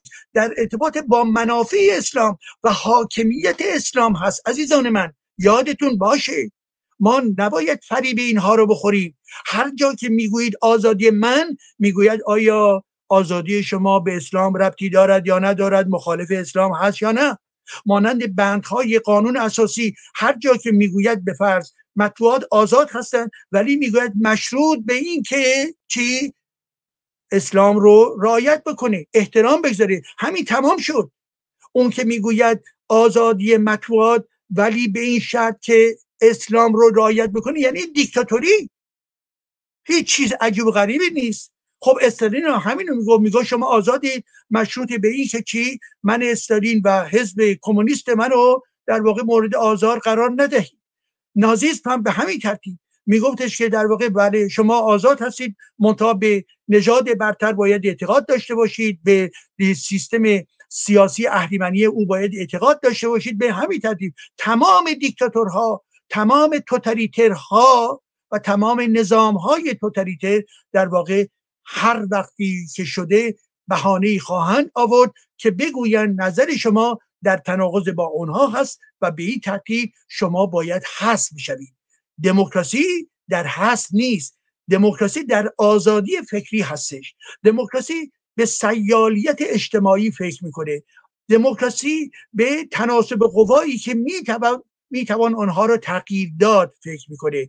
دموکراسی به یک قدرت به آسمانی فکر نمی‌کنه زیرا اون ممکنه افراد در دل خودشون داشته باشن. در عرصه اجتماع به چه چیزی فکر می‌کنه؟ به اراده انسان ها که می‌توانن اینها تغییر بدهند. پس به این ترتیب ما یادمون باشه جمهوری اسلامی مظهر چیه؟ مظهر یک در واقع توتالیتاریسم است. و این هم جمله مثلا واژه های آخر هم هست. ببینید برخی ها ممکنه بگویند و می‌گویند که به فرض در ایران توتالیتاریز نیست. رژیم ایران توتالیتاریز نیست. چرا؟ به خاطری که احسابی وجود دارد. یکی از حتی از عزیزان من این رو مطرح می‌کرد با من. گفتم نه ببینید شما ایدولوژی قرآنی و ایدولوژی اسلامی تمامیت خواه هستش. هیچ چیزی رو قبول نداره. منتهای مراتع زمانی که ما در درون جامعه ایران هستیم جامعه ایران به لحاظ پویاییش جامعه ایران به لحاظ تمام تاریخ مبارزاتیش جامعه ایران به اعتبار آگاهی که در درون وجود دارد عملا مانعی هست که این توتالیتاریزم اینها به شکل کامل و انتقل و مطلق اجرا بشود. نه اینکه ماهیت این رژیم توتالیتر نیست این زور اجتماع هست که رژیم رو در اینجا و اونجا وادار به عقب نشینی می کند نظام توتالیتر هستش. یک. دومین نکته. به این دوست گرامی گفتم که ببینید اون احساب کدوم احسابی بودن؟ اون احساب احساب عادی نبودن. احساب خودی ها بودن. در این مرحله یا اون مرحله وارد میدان میشن. زیرا فرد توتالیتری مانند خامنه در ذهن فردی هست که دارای نیرنگ هست. در یک شرایط جهانی داره عمل می‌کنه و زندگی می‌کنه که در این دوران جهانی در ذهن باید بگوید که ببینید من هم دارای به انتخابات هستم. یعنی پروپاگاند جمهوری اسلامی در ضمن در ویژگیش این هستش که به اصطلاح از برخی از این گروه ها و احسابی که در درون خودی هاشون هستن حالا کم و بیش این فاصله خودی ها بالا و پایین می شود البته ولی تمام اینها چه نیروهایی بودن؟ نیروهای خودی. خودی یعنی ادامه دهنده جمهوری اسلامی بودن. مگه نو به نوهندیشان یا حتی اون به اصلاح طلبان چی می‌گفتن؟ می‌گفتن به ما سایت بدید به ما کرسی بدید به ما امکان در واقع روزنامه بدید به ما نمی‌دونم امکان این رو بدید که حرف اون رو بزن این رو می‌خواستن. نه نفی نظام جمهوری اسلامی رو نه نفی اسلامی که در سر قدرت هست. عزیزان من یادتون باشه. پس این نظام موجود در ایران نظام توتالیتاریستی هستش. منتها ما باید به دینامیزم جامعه فکر بکنیم که این دینامیزم دینامیزمی که می‌گوید زن زندگی آزادی و این همه تلاش های و مقاومت هایی که عملا انجام گرفته آخوندها رو نمی‌گذارد. به شکل مطلق در واقع اینها همه نقاط این جامعه رو ببندن. و بنابراین در خیابان میآیند در درون شبکه های مجازی عمل می‌کنند در درون رسانه ها عمل می‌کنند و, و رفتار عادی خودشون رو تولید می‌کنند به این خاطر هم هست که بله جمهوری اسلامی هم توتالیتر هست. این از زاویه خود به قرآن بیرون میآید. پس برای من و شما ایرانی روشن یک مطلب شما می‌خواهید اینجا تابلوی نوشته شده ترادیسیون یا سنت. یعنی سنت اسلام رو می‌خواهید عزیزان؟ یا مدرنیته؟ یعنی چی؟ یعنی دموکراسی آزادی حقوق بشر. و دنیای بهتر رو می‌خواهید. شما چه می‌خواهید؟ باید انتخاب کنید. در درون جمهوری اسلامی امروز می گفته می در ایران 82 سه درصد مخالف جمهوری اسلامی هستند. این در سنجش ها بیرون آمده. حدود چهار روز پیش اعلام شد که هفتاد پنج درصد در این انتخاباتی که در دستور کار جمهوری اسلامی هست شرکت نمی کنن بنابراین رژیم ایزوله شده بیش از پیش ایزوله هستش و ماشین پروپاگاند جمهوری اسلامی هم. دیگر مانند گذشته نمی‌تواند خود عمل بکند زیرا آگاهی ها بالا رفته. تنها چیزی که میماند در واقع عوام فریبه ها و سرنیزه های جمهوری اسلامی هست. پس بنابراین توتالیتاریزم موجود هم قرآنی ایدولوژیک در پی نفی انسان ها هسته در پی نفی در واقع حقوق شهروندی هستش و بنابراین انداختن دور جمهوری اسلامی باید توأم باشه با چی؟ با خود پس زدن فرهنگ قرآنی. نه حراسید عزیزان من ترک بکنید این فرهنگ قرآنی رو. قرآن برای شما جز بدبختی چیز دیگری به وجود نیاورده است و به این خاطر هستش که شما اگر آزادی می‌خواهید مانند برای همه کشورهایی که ما درش زندگی داریم می‌کنیم کشورهای آزاد بنابراین آزادی به چه معنا؟ آزادی به این معنا که نفس بکشید به این معنا که شاعرتون در زندان نباشه روزنامه نگارتون در زندان نباشه جوانانتون محروم نباشن زنها بتوانند از حقوق خودشون برخوردار باشن. بله همه و همه فقط مشروط به وجود یک دموکراسی که این دموکراسی هرگز دنبال یک مدل کامل هم نباشید عزیزان من. هر چقدر آگاهی در درون جامعه برجسته تر باشد تناسب قوا نیز می‌تواند تغییر پیدا بکند. هر چقدر که مطبوعات بیشتر و بیشتر وجود داشته باشند که قدرت ها رو مرتبا مورد نقادی قرار بدهند پایه های اون دموکراسی نیز قویتر خواهد شد. پس بنابراین یادتون باشه گرامیان شما اگر به جمهوری اعتقاد دارید یا به سلطنت پارلمانتاریستی اعتقاد دارید یا به ملیگرایی و چیز، چیزهایی از این گونه اوکی بسیار خوب. ولی همه اینها آیا به خودتون بگویید در چارچوب دموکراسی قرار می‌گیرند یا نه؟ پس بنابراین اگر قرار می‌گیرند که از نظر من هم بله می‌توانند قرار بگیرند پس بنابراین ما در پلورالیزم فکری و پلورالیزم سیاسی هستیم و این است اون آینده ای که ما باید براش مبارزه بکنیم. سپاس از همه گرامیان. من در اینجا حرف خودم رو پایان میدم. بله خیلی سپاسگزارم از شما دکتر ایجادی نازنین. به نکات خیلی خوبی اشاره کردین. این چند دقیقه که وقت داریم هم اگر دوستانی که توی کلاب هاوس هستن نکاتی دارن که خوشحال میشیم بشنویم. و دو سه تا سوال هم هست. اما من خیلی سریع دو سه تا مطلب رو بگم. اولین شعر رو یک بار دیگه بخونم. قرآن به کفداری مواظب باش ای شیخ. قرآن به کفداری مواظب باش ای شیخ. میترسم از دستی که ساتوری گرفته شعری از فتح گرامی که ازشون سپاسگزارم. همیشه مهر دارن به برنامه خودشون. من دو, دو سه تا از نقل قولهای خمینی رو که آقای دکتر ایجادی هم اشاره کرد بشنویم. حالا تو ماه بهمن هستیم. بهمن زیبایی ما رو سیاه کردن.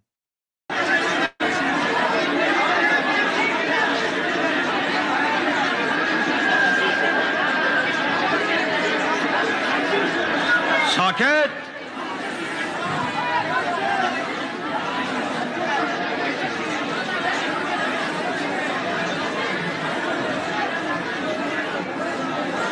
اسلام با خون رشد پیدا کرد.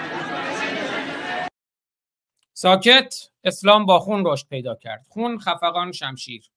همون منطقی را داریم که در صدر اسلام بود که اگر اونا را بکشیم ما به بهشت میریم. اگر اونا ما را بکشن بازم ما به بهشت میریم.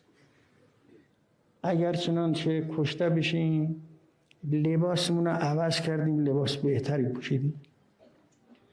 و اگر چنانچه بکشیم یه غیر انسانی را از دنیا بیرون کردیم. اگه بکشیم یه غیر انسانی رو از دنیا بیرون کردیم. dehumanize کردن انسانیت زدایی. بشنویم باز هم. اسلام در تمام اعثار با خون و با شمشیر و با اسلحه اسلام را پیش برد و نمایش پیدا کرد. بله ما مرتجع هستیم. شما روشنفکر هستید. شما روشنفکرها می‌خواهید که ما به 1400 سال قبل بر نگردیم شما میترسید که اگر ما جوانان را مثل 1400 سال قبل تربیت کنیم که با جمعیت کم دو امپراتوری بزرگ را به باد داد ما مرتجع هستیم.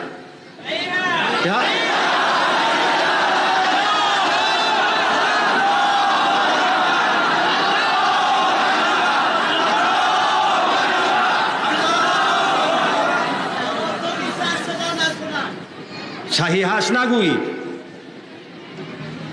تظاهر نکنید بله اسلام دو امپراتوری بزرگ رو به باد داد امپراتوری ایران و روم بعد امپراتوری مصر و الان هم می‌خوان تمدن غرب و اروپا رو و آمریکا رو به باد بدن. اسلام در تمام اعثار با خون و با شمشیر و با اسلحه اسلام را پیش برد و نمایش پیدا کرد. بله ما مرتجع هستیم. شما روشنفکر هستید. شما روشنفکرها می‌خواهید که ما به 1400 سال قبل بر نگردیم شما میترسید که اگر ما جوانان را مثل 1400 سال قبل تربیت کنیم که با جمعیت کم دو امپراتوری بزرگ را به باد داد. ما مرتجع هستیم.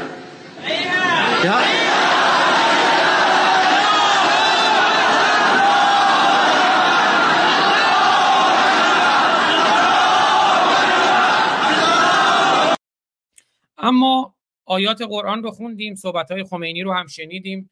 نگید اینا فقط صحبت های خمینی. آیات قرآن رو دیدیم صحبت های خمینی رو شنیدیم حالا میریم صحبت های محمد و اماما رو هم می‌خونیم.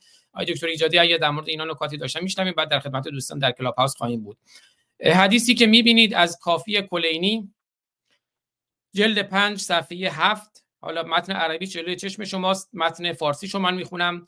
حلبی گوید امام صادق فرمود خداوند به واسطه پیامبرش اسلام را برای مردم فرستاد و تا ده سال یعنی توی مکه از پذیرفتن آن سر باز زدند. تا آنگاه که خداوند به او دستور مبارزه و جنگ داد. بنابراین خیر و صلاح در شمشیر و در زیر سایه شمشیر است. و این کار یعنی پذیرش اسلام همان گونه که در ابتدا با شمشیر و جنگ به دست آمد دوباره نیز به بیان خودشون در زمان امام زمان تکرار خواهد شد. بله فالقتال فالخیر فی السیف و تحت السیف و الامر یعود و کما بدع اسلام با شمشیر اومد با شمشیر ادامه پیدا کرد و با شمشیر هم ادامه, ادامه خواهد یافت. همون در زمان امام زمانشون که میگن وقتی بیاد خون تا زیر زانوان اسبش رو می‌گیره. اما همه شنیدیم که استراتژی حکومتی آقای خامنه ای النصر به رعب آیا این النصر به رعب یعنی پیروزی با وحشت از تو دل خود آقای خامنه ای آمده. خیر. دوباره به شما حدیث نشون میدم. از روایات اهل سنت از صحیح از کتب صحیحشون از صحیحینشون. می‌بینید. بله معنا قوله صلی الله علیه و سلم نصرت نصرت بالرعب فی قوله صلی الله علیه و آله و سلم نصرت بالرعب مسیرت شهر. بله الحمد لله رب العالمین ففي الصحيحين عن جابر ابن عبد الله رضی الله عنهما ان النبي صلی الله علیه و سلم قال اعطيت خمسا الى آخر لم تهن احد قبلی نصرت بالرعب مسیرت شهر النصر بالرعب نصرت بالرعب مسیرت شهر عربیش رو دیدید؟ حالا من میرم توی یکی از وبسایت های فارسی هم ترجمه این رو هم می‌خونم براتون و توضیحی که دوباره داده شده. در مورد النصر به رعب می‌بینید از پیامبر گرامی اسلام صلی الله علیه و آله و سلم نقل شده که ایشان در جایی فرمودند نصرت به رعب مسیرت شهر یعنی به وسیله رعبی که من در قلوب دشمنان که به وسیله رعبی که از من در قلوب دشمنان انداخته شده با فاصله یک ماه دوری از آنها امداد و نصرت شدم. مقصد حدیث شریف آن است که از مسلمانان واقعی باید چنان ترسی در دل دشمنان وجود داشته باشد که آنها از مسافت یک ماه از حضور و موجودیت مسلمان واقعی احساس ترس و رعب داشته و با تشویش و نگرانی زندگی زلیلانهشان را سپری نمایند که میگه حتی اگر دیگه اگر مسلمان هم اگه مسیحی هم هستی اگه یهودی هم هستی نهایت باید جزیه بدی. حتی یعطل الجزیت ان یدن و هم ساغرون سرت رو اگر بپذیری که جزیه بدی سرت رو نمی‌بریم اما باید به دست خودتون جزیه رو با خفت و خاری بدی و بپذیری که تحت قوانین اسلامی زندگی کنیم. آقای دکتر ایجادی من فقط می‌خواستم این جغرافیا رو ترسیم کنم. اگر نکته هست بفرمایید که دوستانی که پرسش دارن یکی دو تا پرسش در یوتیوب داریم یک دوستانی هم که کلاب هاوس هستن خواهیم شنید. بریم خدمت دوستان بله ایران غریب گرامی در خدمتتون هستم. خانم گنجی هم تشریف دارن. می‌دونم که دوستم داشتن توی برنامه های باشیم. حالا اگر بتونیم شنبه یک ساعت برنامه رو عقب بندازیم چون برنامه دارن در کانال یک در خدمت آقای دکتر ایجادی خواهیم بود. امید گرامی من شما رو هم accept کردم چون raise hand کردید. دوستان دیگه هم که دوست دارن میشنویم. تو خانم گنجی تشریف بردن. خب ما میرم کلاب هاوس اول صحبت های ایران غریب رو میشنویم. امیدوارم که ایرانمون دیگه هیچ وقت غریب نباشه و ایرانمون آزاد بشود. خوش آمدید. ایران غریب گرامی در خدمتتون هستم. به نام خداوند یکتا خالق زمان زمین. من در قار خواب بودم دیدم روز حساب است موقع اقرا و جواب است. نگاه کردم بر خالق گفت ای بنده من ای بی خبر ضد اسلام و جنگ و تفرقه و اختلاف باعثش بعضی از علما بوده نیرنگ و فریب بعضی از فقها بوده بدبختی آن به کل فقرا بوده. من بیدار شدم. این کتاب هایی که نوشتند اکثر به اجبار نوشته شده بر نفع حکومت وقت ولی آنچه که این آخوندها در مورد اسلام به ما آموختند این گونه نیست. شما اگر دقت کنید می‌بینید که یازده پیامبر در سرزمین فلسطین و عراق در دین مسیحیت یازده شاگرد در شیعه یازده امام. اینها رو اگر ما کنار هم بگذاریم و انجیل و تورات و زبور و قرآن را مرور کنیم می‌بینیم که همه برگرفته از یک هدف بوده و اگر تفرقه و اختلاف تا کنون بوده است از سادگی مردم و زیرکی دکانداران بوده است. سپاسگزارم. بله من متوجه نشدم حالا یه توضیح بدین چون الان عکس پروفایل شما رو هم می‌بینیم انجمن انسانی گویا شما انجمنی دارید یعنی به نظر شما اسلام خودش خوب آخونده اومدن اون رو خراب کردن من اینجوری برداشت کردم درسته؟ اگر شما به تمام امامزادگان دقت کنید تمام این امامزادگان زیرش دفینه دارد و این دفینه ها مربوط به زمان ساسانی و دیگر تاریخ پس اینها همه برگرفته از یک هدف بوده که بین آیندگان تفرقه ایجاد کنند. بله بسیار از شما سپاسگزارم. آقای دکتر ایجادی در خدمتتون هستم در مورد نکاتی که این دوست اگه فرمودن بریم سراغ. خب من یه پرسشی هم دوست دیگری نمی‌بینم رئیس هند کرده باشه. اگر دوستانی تمایل دارن گفتگو کنن رئیس هند کنن. تا من یه پرسشی رو هم که توی یوتیوب مطرح شده بود اون رو هم بخونم. بله. سهراب افرا گفتن که آیا منظور از دیکتاتوری پرولتاریا همان دیکتاتوری مسلح است که این روزها موضوع موضوع بحث اتاقهای کلاب هاوس هست بله این روزها بعضی از دوستان هم دیگه خود شما شنیدین دیگه صحبت از دیکتاتوری مسلح و این موارد می‌کنن. آقای دکتر ایجادی فعلا دوست دیگری صحبتی نداره. خود شما رو میشنویم. بفرمایید. بله. ببینید گرامیان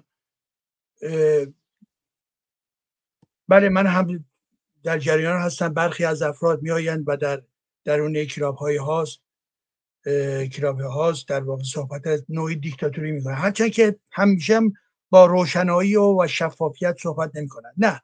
دیکتاتوری پرولتاریا یک مفهوم دیگه ای هست. دیکتاتوریا می‌تونیم بگیم همشون دیکتاتوری هن. یعنی نفی حقوق دیگران. و اجرای یک استبداد فردی یا گروهی علیه اکثریت جامعه.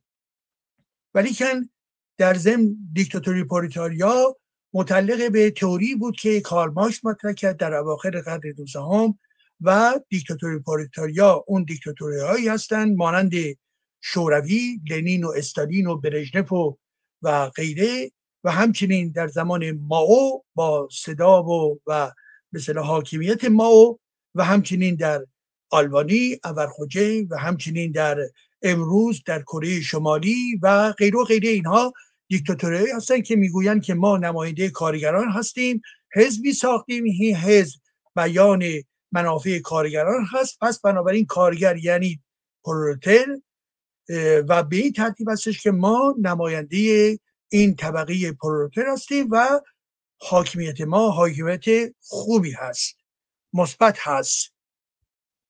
و بنابراین دیکتاتوری پرولتاریا ما دیدیم که یکی از آسیب های بزرگ جهان و علیه بشریت همون دیکتاتوری پرولتاریا یعنی از به اصطلاح پلپوت کامبوج بگیرید و با کیمیل سونگ پدر بزرگ کنونی بگیرید و تالینین و استالین و معاو و, غیر و غیره. حال کسانی که در درون اتاق هاوس صحبت از دیکتاتوری می‌کنن در واقع در زمانه ای که ما در لحظه کنونی باید روشن بگوییم که چه می‌خواهیم چه نمایی برای جامعه خودمون می‌خواهیم میآیند با بخشی یعنی یا صحبت هایی بسیار بسیار در واقع حساب شده میآیند می‌گویند که خب الان که نمی‌تونیم برسیم به دموکراسی. پس چون نمی‌توانیم برسیم دوره ای لازم هست که در درون این دوران در واقع نوعی دیکتاتوری که اونها می‌گویند خب اقتدارگرایی باید باشد و بنابراین نظام نظامی صف باید باشد نظام محکم باید باشد و به های مختلف به این ترتیب دارن توجیه می‌کنن. ببینید عزیزان ما از لحظه ای که در واقع داریم می‌خوام از جمهوری اسلامی خارج بشویم یک مطلب اساسی است. شما به کجا می‌خواهید بروید در دموکراسی؟ شما نمی‌توانید بگویید که خب حالا دموکراسی آماده نیستش و غیر ببینید دموکراسی خود یک رونده. لحظه ای که در واقع جمهوری اسلامی میافته اگر چنانچه نیت دموکرات وجود داشته باشد خواستای دموکراتیک در جامعه وجود داشته باشد روند آغاز شده. و چه بسا نارسایی وجود داره؟ بله حتما وجود خواهد داشت. مگه در خود فرانسه یا در ارتباط با آمریکا مگه از نگاه بسیاری کسانی که منتقد هستند می‌گویند دموکراسی این ضعف داره اون بسیار خوب؟ بله وجود دارد. یک نظامی هست یک نهادهایی هستند که اینها در راستای دموکراسی و حقوق شهروندی عمل می‌کنن. البته کشورهای دیگری هستند که دموکراسی هاشون دموکراسی های در واقع ناتوان هستند یا مخلوطی از دموکراسی استبداد هستند و غیر و غیره. خب حالا به این ترتیب آنچه که این افراد در درون اتاق کلاب هاست می‌گویند در واقع دارن ما رو آماده می‌کنن که بپذیریم. فردا اگر قدرتی توسط سپاه پاسداران اومد و گفت که من کودتا کردم و من واقع خیر شما رو می‌خواهم به این ترتیب ما بپذیریم. یا کسانی که خودشون چه بسا من غیر مستقیم در واقع خواهان این هستن که چه بسا در رأس یک قدرت اقتدارگرا باقی بمانن اینها زمینه ها رو آماده دارن می‌کنن. ببینید عزیزان من شما باید به این فکر باشید. یک دموکراسی یک رونده به عنوان نمونه چه بسا فردا پس از افتادن جمهوری اسلامی در ارتباط با مجلس آینده نواقصی وجود داشته باشد. تقلب هایی صورت گرفته باشد. خب این رو در روال کار باید تحکیم کرد این امر دموکراسی رو. و به چه بسا افراد فاسدی باشند که بخوان در این مسند یا اون مسند قرار بگیرن. این هم باز به روال کار برمیگردد. دموکراسی در ضمن تناسب قوا هستش. کسانی قبول می‌کنن احسابی قبول می‌کنن که چی؟ قاعده خیلی ساده است که وقتی که بر سر کار میاییم بر اساس رأی باشد. انتخابات سالم باشد. این حزب یا اون حزب که بر سر کار میآید به اعتبار رأی و تناسب قوای در این رأی باشد و این اصل رو میپذیرد. زمانی هم که در اقلیت قرار می‌گیره باید به کنار برود. خیلی ساده است. پیچیده نیست.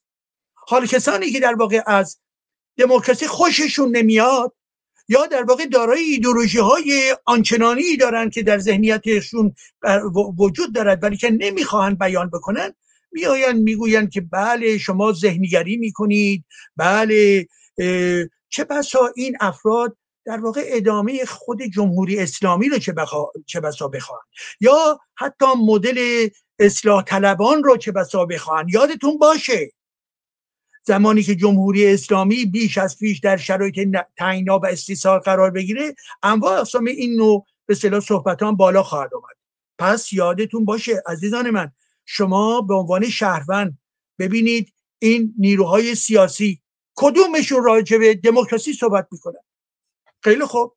اون آقایی هم که راجع به می‌گوید دموکراسی نمی‌خوره به ما به خاطر که مسئله غرب چرا؟ مگه ما آدمای عقب افتاده ای هستیم؟ مگر ما تجربه تاریخی انقلاب مشروطه رو مگر ما نداریم؟ مگر ما در واقع در مراحل قبل از به عنوان نمونه 28 مرداد مگه یک دوران ده 15 سالی از دموکراسی رو مگر نداشتیم؟ مگر در جوامع دیگر دموکراسی وجود ندارد؟ مسلمی که قادر هستیم. اونهایی که در واقع علیه ما می‌خوان تلاش علیه دموکراسی می‌خوان تلاش بکنن می‌گوین این حرفها در واقع چرت پرت است. و می‌گوین دنبال دموکراسی نباید رفت. و می‌گوین دنبال لایسیته نباید رفت. برعکس این چنین ذهنیت هایی دارن ما رو برای دیکتاتوری های بعد آماده می‌کنن. این چنین حرفهایی ما رو دارن برای چی؟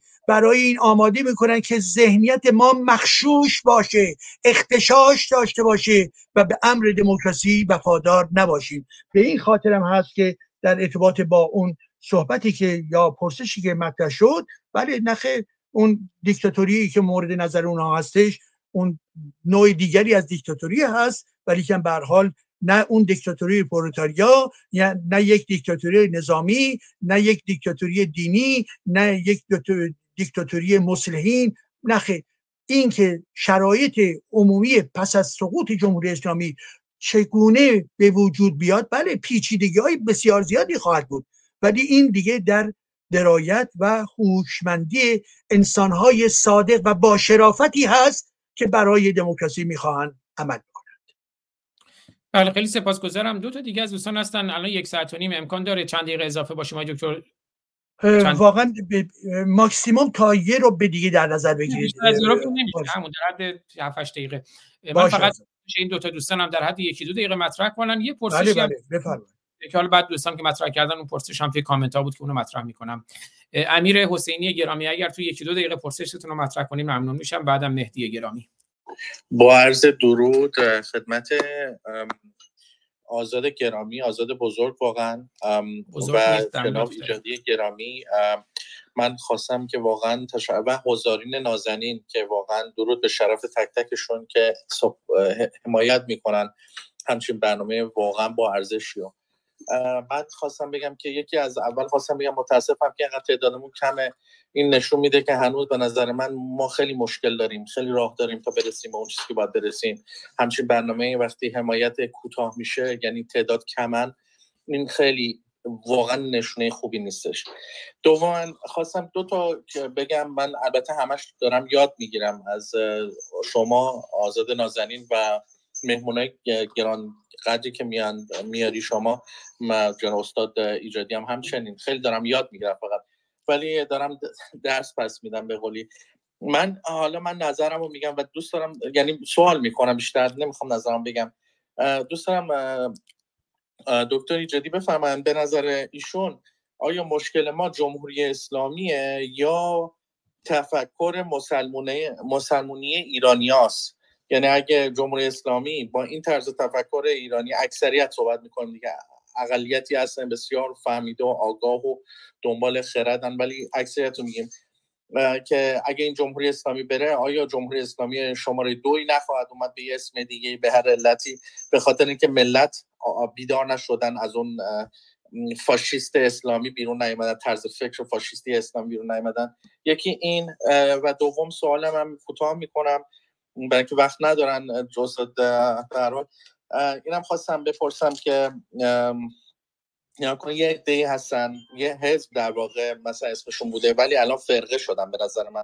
دم از دموکراسی می‌زنن. ولی در صورتی که صدام هستش؟ بله بله. اگر ببخشید آره. ببخشید اگر کوتاه هم جنبندی کنی چون واقعا فرصت نیست تلفن خودتون زنگ ثانیه جنبندی می‌کنم ولی رفتارشون دیکتاتورانه است. یعنی اینکه به دموکراسی میگن اعتقاد دارن در صورتی که رفتارشون یه جور دیگه نشون میده. یعنی طرز گفت به قولی طرز تفکرهای دیگران رو اهمیت نمیدن و میگن یا راه ما رهبر ما رو قبول داری یا مزدوری. به نظر شما با آیا همچین اونا به دموکراسی رسیدن یا یه فاشیست دیگه مثل جمهوری اسلامی هن که می‌خوان دوباره یه چیز دیگه یه داستان دیگه درست کنم بس ما. من همین خواستم فقط و گوش می‌کنم سپاسگزارم. آزاد جان دوباره از همه زحمات و برنامه های واقعا با ارزش که می‌ذاری سپاسگزارم. از دکتر ایجادی نازنی بله خیلی سپاسگزارم. از شما امیر حسینی گرامی و سپاس از همراهی شما. البته منم بزرگ نیستم. آقای دکتر ایجادی پرسش دوستان رو بپرسیم بعد یه دفعه جواب می‌دید. یا تک تک. باشه بفرمایید بفرمایید. خواهش کنم پس اگر لطف کنید یادداشت بفرمایید که بعد یه دفعه به همه اشاره کنید. مهدی ایزی گرامی که من دیدم پرسشی هم مطرح کرده بودید. اگر می‌خواید همون پرسش رو مطرح کنید دیدم توی چت روم پرسشی مطرح کرده بودید. خود شما مطرح کنید. کوتاه دیگه لطفا بفرمایید. پرسش. درود. خدمت دوستان عزیز. آره من سوالمو تو چت روم گذاشته بودم. من سوال من خودم فکر می‌کنم جمهوری اسلامی ادامه پهلویه. بعد این سوال می‌خواستم از آقای ایجادی بپرسم ببینم نظرش با نظر من چه جوریه چون الان یه فرقه یه دسته نه فرقی نه حالا بگم این حرف خوب نیست.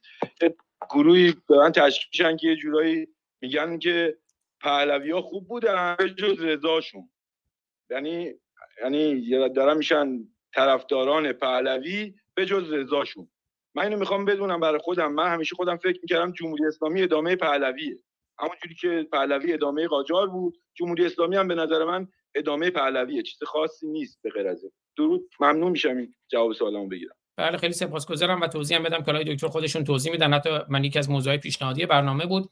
آقای دکتر ایجادی مقاله دارن که ببخشید پرید. مقاله دارن در تریبون جنبش شهروندی لایک دموکراتیک با عنوان در زیر, در زیر سایه شاه خمینیسم رشد کرد. 2018 منتشر شده. که فکر می‌کنم اینو به نوعی اشاره داره به همین. فارغ از جنجال ها و هیجان ها داریم بررسی سیستمی می‌کنیم. اون قانون اساسی مشروطه که شاه هم مجبور بود در چارچوب اون باشه بحث سیستمی نه بحث فرد شاه که حالا دکتر ایجادی خودشون اشاره خواهند کرد. و مملی 9969 نام اسم خود ایشون هست. مملی 9969 شما اگر کوتاه پرسشتون رو بفرمایید ممنون میشم. درود به همه دوستان و شما آقای فارسانی عزیز و آقای جادی و بقیه دوستان. من یک سوالی خیلی مدت هاست مغزم رو درگیر کرده. من به عنوان یک آدمی که مسلمون نیستم اسلام رو گذاشتم کنار. با تحقیق نه به خاطر فقط اینکه خب اسلام دو نفر گفتن بده نه خیلی مدت های زیادی سالیان سال تحقیق کردم. قرآن رو خوندم. و با اساتید حوزه و دانشگاه بحث کردم و به این نتیجه رسیدم که نه این واقعا اصلا کاملا مزخرفی لازمه. و گذاشتم کنار. ولی یک چیزی که من باهاش درگیرم با خیلی ها اینکه یک اسمش نمیشه گذاشت عذاب وجدان. یک وجدان دردی هست. پس اینکه وقتی دین رو می‌ذارن کنار اینو خیلی از دوستان من گفتم و من جوابی نداشتم براش که بگم چی جوری می‌تونین از این بگذرین. اگر شما آقای فارسانی به عنوان یک کسی که در قلب این اگر پرسش رو مطرح کنید به من نپردازید. پرسشتون از آقای دکتر ایجادی مطرح کنید فرصت نداریم. پوزش می‌خوام. نه همین می‌خوام بدونم چی جوری با این ساخته ذهنی که از بچگی توی ذهن ما ساخته شده در مورد این میشه کنار اومد. چرا به چیزای علمی و درستش بحثا میشه ولی یه چیزی اون ته همیشه قلقلک میده. این حرفی که دوستان من ازم پرسیدن که آخرش باز نمی‌تونن به طور صد درصد بذارن کنار. اگه اینو یک دوستان یک راهنمایی دارین بکنین من واقعا ممنون میشم. مرسی. بله خیلی سپاسگزارم. اون نوشتاری هم که عرض کردم جلال ایجادی در زیر سایه شاه خمینیسم روش کرد رو در بالای اتاق قرار دادم. آقای دکتر ایجادی در خدمت شما هستم. بفرمایید. بله بله. بله بله. خیلی متشکرم. ارزم حضور شما که ببینید دوستان نکاتی رو که مهدی گرامی مطرح کردن که جمهوری اسلامی و اینکه به حال تفکر اسلامی ما مسئله اصلی کدام است؟ اینها در واقع پیوند خیلی نزدیکی با هم دارن.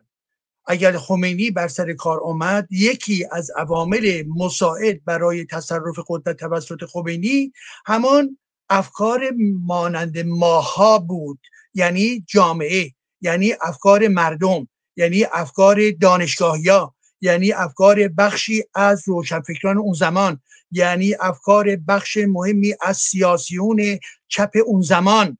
بنابراین این ما مای اجتماعی است. مایی هستش که در ذهنیت خودش باورهای اسلامی داشت و این باورهای اسلامی منجر به تصرف قدرت توسط خمینی شد. خمینی از آسمان نیامد در ضمن روی این ذهنیت خود رو سوار کرده بود. و وقتی که حسین می‌گفت خیلی گریه می‌کردن. وقتی که علی میگفتش خیلی یا علی می‌گفتن و امروز هم حتی یا علی می‌گوین وقتی می‌گفت برای زبن زینب گریه بکنید به همین ترتیب. وقتی می‌گفت که پیامبر اسلام کش و اسلام هم به همین ترتیب داره اقدام می‌کنه کسی در واقع براشفته نشد. خب آخه این چه جامعه هست که به طور روشن آشکار رهبر سیاسی این جامعه موجود داره اعلام می‌کنه که بکشید. و کسی در واقع دردش نمیاد و فریاد نمی‌زنه. و بنابراین به نحوی شاید مدفوع می‌بینن که باز هم یک ندای آسمانی آمده که میگه آدم ها رو بکشید. به این ترتیب هستش که دوستان گرامی این تفکر اسلامی یا باورهای اسلامی بود در اون زمان که حکومت اسلامی بر سر کار آمد. منتهای مراتب این تفکر اسلامی بعد در دوره های بعد تغییراتی درش به وجود آمد. در دهه اول جمهوری اسلامی این تفکر و باور به خمینی بسیار بسیار محکم بود. در دوره دومش در دوران اصلاح طلبان برخی از گرایش های موجود در جامعه لایه از جامعه در واقع این رو زیر سوال بردن و شروع کردن به مسخره کردن امامزاده ها و ارزم حضور شما که حتی امام ها و و اینکه بگوین نه این به هر حال اسلامی که ماها داریم اسلامش فرق داره با اسلامی جمهوری اسلامی و در اینجا استفاده می‌کنن. نکات بسیار خوبی رو که آزاد فارسانی آورد به شما نشون داد که چی؟ که این اسلام همون اسلام محمده. که این اسلام محمد همین اسلام امروزی هستش. که جمهوری اسلامی همان است که پیامبر اسلام بوده است. بنایی که به خاطر اینکه در گذشته و امروز هم هست هستن کسانی که می‌گوین بله اسلام اسلام خوبه به هر حال ولی کن زیاد نباید زیاده روی کرد و اسلام به هر حال فرق داره با خمینی و با خامنی و اینا آدم می‌کشن. خب اسلام که این حرفا رو نزده و خب این کسی که این حرف رو می‌زنه در, در واقع قرآن رو نمی‌داند نخونده. در نوعی نادانی داره حرکت می‌کنه. عزیزان من هنوز در اساس اون صحبتی هم که مامالی داشت در واقع به نفی مطرح می‌کرد که این با ساخته ذهنی ساخته ذهنی چگونه تکون بخوره؟ به خاطر اینکه ساخته ذهنی حداقل در از نظر فرویدی ما می‌تونیم نگاه بکنیم این ساخته به ذهن ما از یک طرف شعور و آگاهی است بعد می‌رسیم به در واقع ناخداگاهی بعد می‌رسیم به یک در واقع لایه دیگری که باز هم از ناخداگاهی عمیقتر و بسیار بسیار عمقش گسترده تر و وسیعتر هستش. این ذهنیت این ذهنیت در مجموع خودش چه داده هایی رو که داره اعلام می‌کنه چه اون ناخداگاهی که درش وجود داره محصول چیست؟ محصول خانواده است محصول قرنها هستش محصول دین هست محصول مدرسه است محصول رادیو تلویزیون هست محصول حرفهایی هستش که ننو بابا به اونها گفتن برادر بزرگ گفته آخونده سر قبر به اونها گفته. همه و همه اومده این ذهن رو چیکار کرده؟ جهت داده ساختار داده. پس بنابراین این ساختار به این راحتی نمی‌تواند مورد در واقع قرار زمانی هم که اینها فاقد درک نقادانه ای هستند. پس بنابراین شما برای اینکه این ذهنیت رو پس بزنید یعنی چی؟ یعنی آگاه بشید نسبت به تمام در واقع ویژگی های اسلامی شما باید آگاهی پیدا بکنید.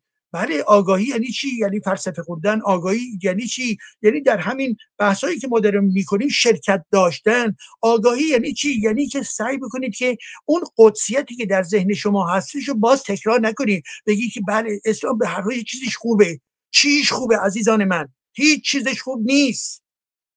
تمام رهبران اسلامی همه و همه فاسد هستند اگر چیزی خوبی بود حداقل در میان آخوندها چیزی خوب شما باید گیر می آوردید که به من و دیگران شما نشان می‌دادید. خب به این ترتیب هست که ما یک مبارزه بسیار عظیمی رو باید در نظر بگیریم که زمانی هم که می‌خواهیم به طرف دموکراسی بریم فردای این افتادن این جمهوری اسلامی اگر چنانچه این تحول فکری صورت نگرفته باشد می‌تواند عزیزان بله می‌تواند باز هم جمهوری اسلامی دو ثانی باز به وجود بیارد با این بار با اصلاح طلبان. این بار با جریانات دیگری مانند پاسداران غیر شما به فکر خودتون نقادی باید داشته باشید برید بخونید که چرا دموکراسی در چارچوب اسلام نمی‌تواند معنا داشته باشد.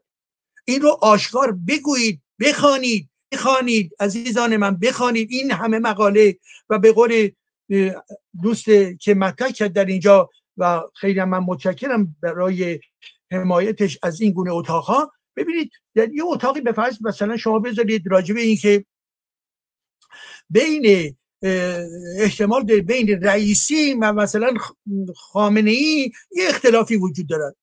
هزار نفر میرن در این اتاق می نشینن هزار نفر. چی حالا می‌خواد بگه؟ تازه اونم بر اساس مفروضاته.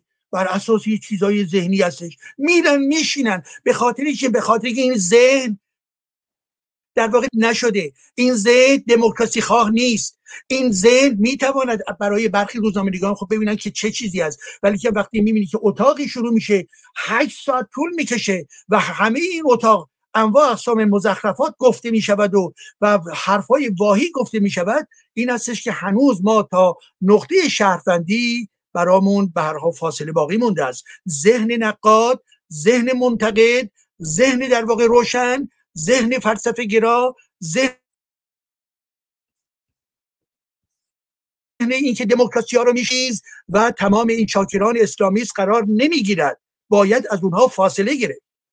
و بالاخره نکته آخری هم که مطرح شد که گفتن که آیا جمهوری اسلامی ادامه حکومت پهلوی است؟ ببینید عزیزان ما باید ببینید در طول تاریخ ما رژیم های مختلفی وجود داشتن. ما از نظر تاریخ به شناخت تاریخی تک تک این رژیم های سیاسی رو باید مورد بررسی قرار بدهیم. نمی‌توانیم به لحاظ به حس اولیمون یا هیجانتون بگیم که خب همه که این هم بودن. نه همه این هم نبودن. من و شما چه می‌خواهیم؟ آنچه که در دموکراسی هست. بسیار خوب. این روشنه. و این که میگم روشنه امیدوارم روشن باشه. امیدوارم. زیرا هر کسی که مخالف جمهوری اسلامی هست الزاما طرفدار دموکراسی نیست عزیزان من. طرفدار شهروندی نیست عزیزان من. شما می توانید بگویید گور پدر این خوینی هم یا خامنی هم کرده ولی که این به معنای وفاداری شما به اصل شهروندی نیست. ما شهروندی و آزادی رو به عنوان یک فرهنگ باید در پیش باشیم. حالا در ارتباط با رژیم های گذشته هم ببینید در دوران به عنوان نمونه خدمتون عرض بکنم زمان رضاشاه خب در زمان رضاشاه یکی از واقعیت هایی که در اون زمان وجود داشت یک خود رضاشاه اقتدارگرا بود. بله. اقتدارگرا بود. ولی در زمین هوشمندی رو داشت که با عناصر و افرادی مانند محمد علی فروغی ها کار بکنه که منجر به کارش منجر به چی بشه؟ منجر به ایجاد در واقع مدرن سازی در اون کشور بشه. ما این رو از نظر به علمی باید بررسی بکنیم. بحث تاریخ با یک در واقع رنگ مالیدن که نمی‌شود اونها رو واقعیت ها رو کنار گذاشت. این واقعیت در ضمن در دوران خود رضاشاه این مسئله وجود داشت. ولی در این حال که می‌توانیم بگوییم که بله در اون زمان به فرض اقتدارگرایی وجود داشت بله و دموکراسی مورد نظر ما وجود نداشت بله. ولی در همون زمان شما جامعه اون زمان باز نگاه بگو اون جامعه اون زمان چه کسانی طرفدار آزادی و دموکراسی بودند؟ یعنی بلافاصله موقعیت تاریخی رو یادتون باشه. موقعیت اون به اصطلاح خاورمیانه نیز یادتون باشه. ولی می توانید بگویید که در غرب آزادی و دموکراسی بود ولی در ایران نبود. کاملا حرف شما درسته. ولی در ایرانی که نبود کدوم نیروی دموکراسی خواه و آزادی خواهی بود؟ به مفهوم مدرن خودش. بله اون زمان هم برخی شخصیت ها حتی از بین رفتند و غیر زمان محمد رضا شاه پهلوی خب من نوعی در زمان جوانی خودم از جمله مخالفین رژیم محمد رضا شاه پهلوی بودم منتهای عزیزان من اجازه بدید در این چند به دقیقه ای که هستش به شما بگویم.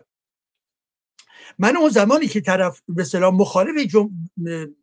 رژیم پهلوی بودم دارای فکری داشتم. اون زمان دوران جوانی خودم در واقع مارکسیست مارکسیست بودم. مارکسیست نمی‌تواند طرفدار دموکراسی باشد. مارکسیست همون گونه که در بخش اول صحبتمون صحبت کردم طرفدار دیکتاتوری از نوع دیگری هستش.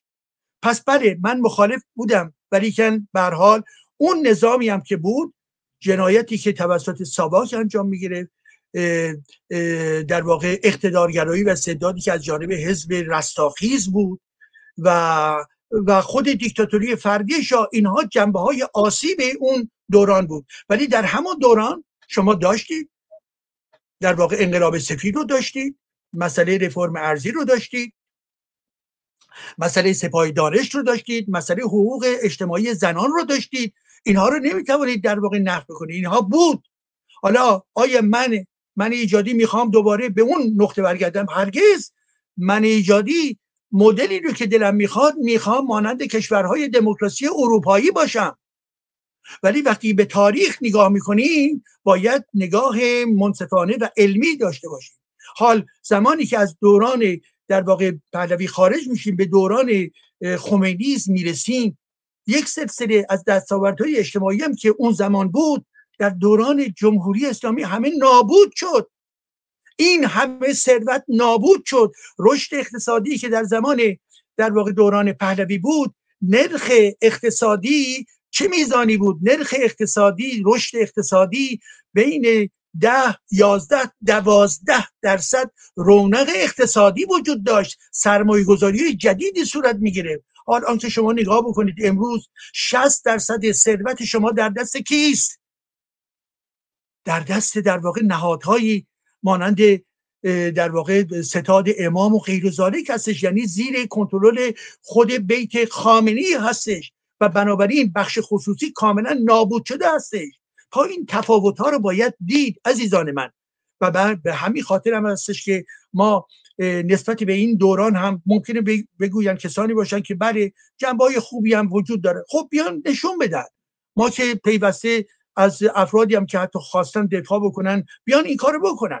مانعی نیست. ولی که شما نگاه کنید در این جهان کنونی چقدر فرصت های ایرانیان سوخت چقدر زنان و مردان ایرانی در واقع سرکوب شدند و در زندان ها نابود شدند چقدر در واقع ثروت های این مملکت از بین رفت چقدر محیط زیست این مملکت در واقع نابود شد. عزیزان من نابود شد. پس بنابراین این گونه و این میزان خساراتی که ما در درون جمهوری اسلامی می‌بینیم با گذشته قابل مقایسه نیست. عزیزان من به این ترتیب من جمهوری خواه هستم. من جمهوری خواه لایک هستم. خب می‌دانم که این مدل من در زمان پهلوی نبود. بله. ولی که امروز وقتی من نگاه می‌کنم دشمن اصلی اینجاست همینجاست. در درون همه جمهوری اسلامی است عزیزان من. انرژی های خودتون رو در درون در واقع حرف های ناپسند و و هیجانی منتقل نکنید. فوش دادن ها اینها به درد نمی‌خوره. تحلیل باید کرد. مناسبات رو در واقع مورد مثلا بررسی باید قرار داد و به خصوص بگویید که اگر جمهوری اسلامی رو نمی‌خواهید که خیلی از میان ایرانیان امروز دیگه نمی‌خواهند بگیم که پس چه می‌خواهید؟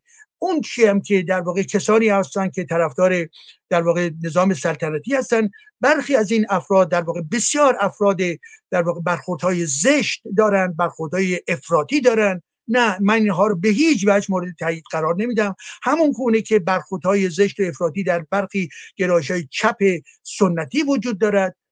در میان کسانی که طرفدار سلطنت پارلمانتاریستی هستند جمهوری خواه هستند ملیگرا هستند دموکرات هستند اینها می توانند به یک نقطه ائتلافی برسند در برابر جمهوری اسلامی. پس بگذاریم نقد ادامه پیدا بکند و از هیجانهای گوناگون در واقع دور بشی زیرا نقد علمی در خدمت روشنایی برای فردای ایران ما خواهد بود. سپاس از همه عزیزان.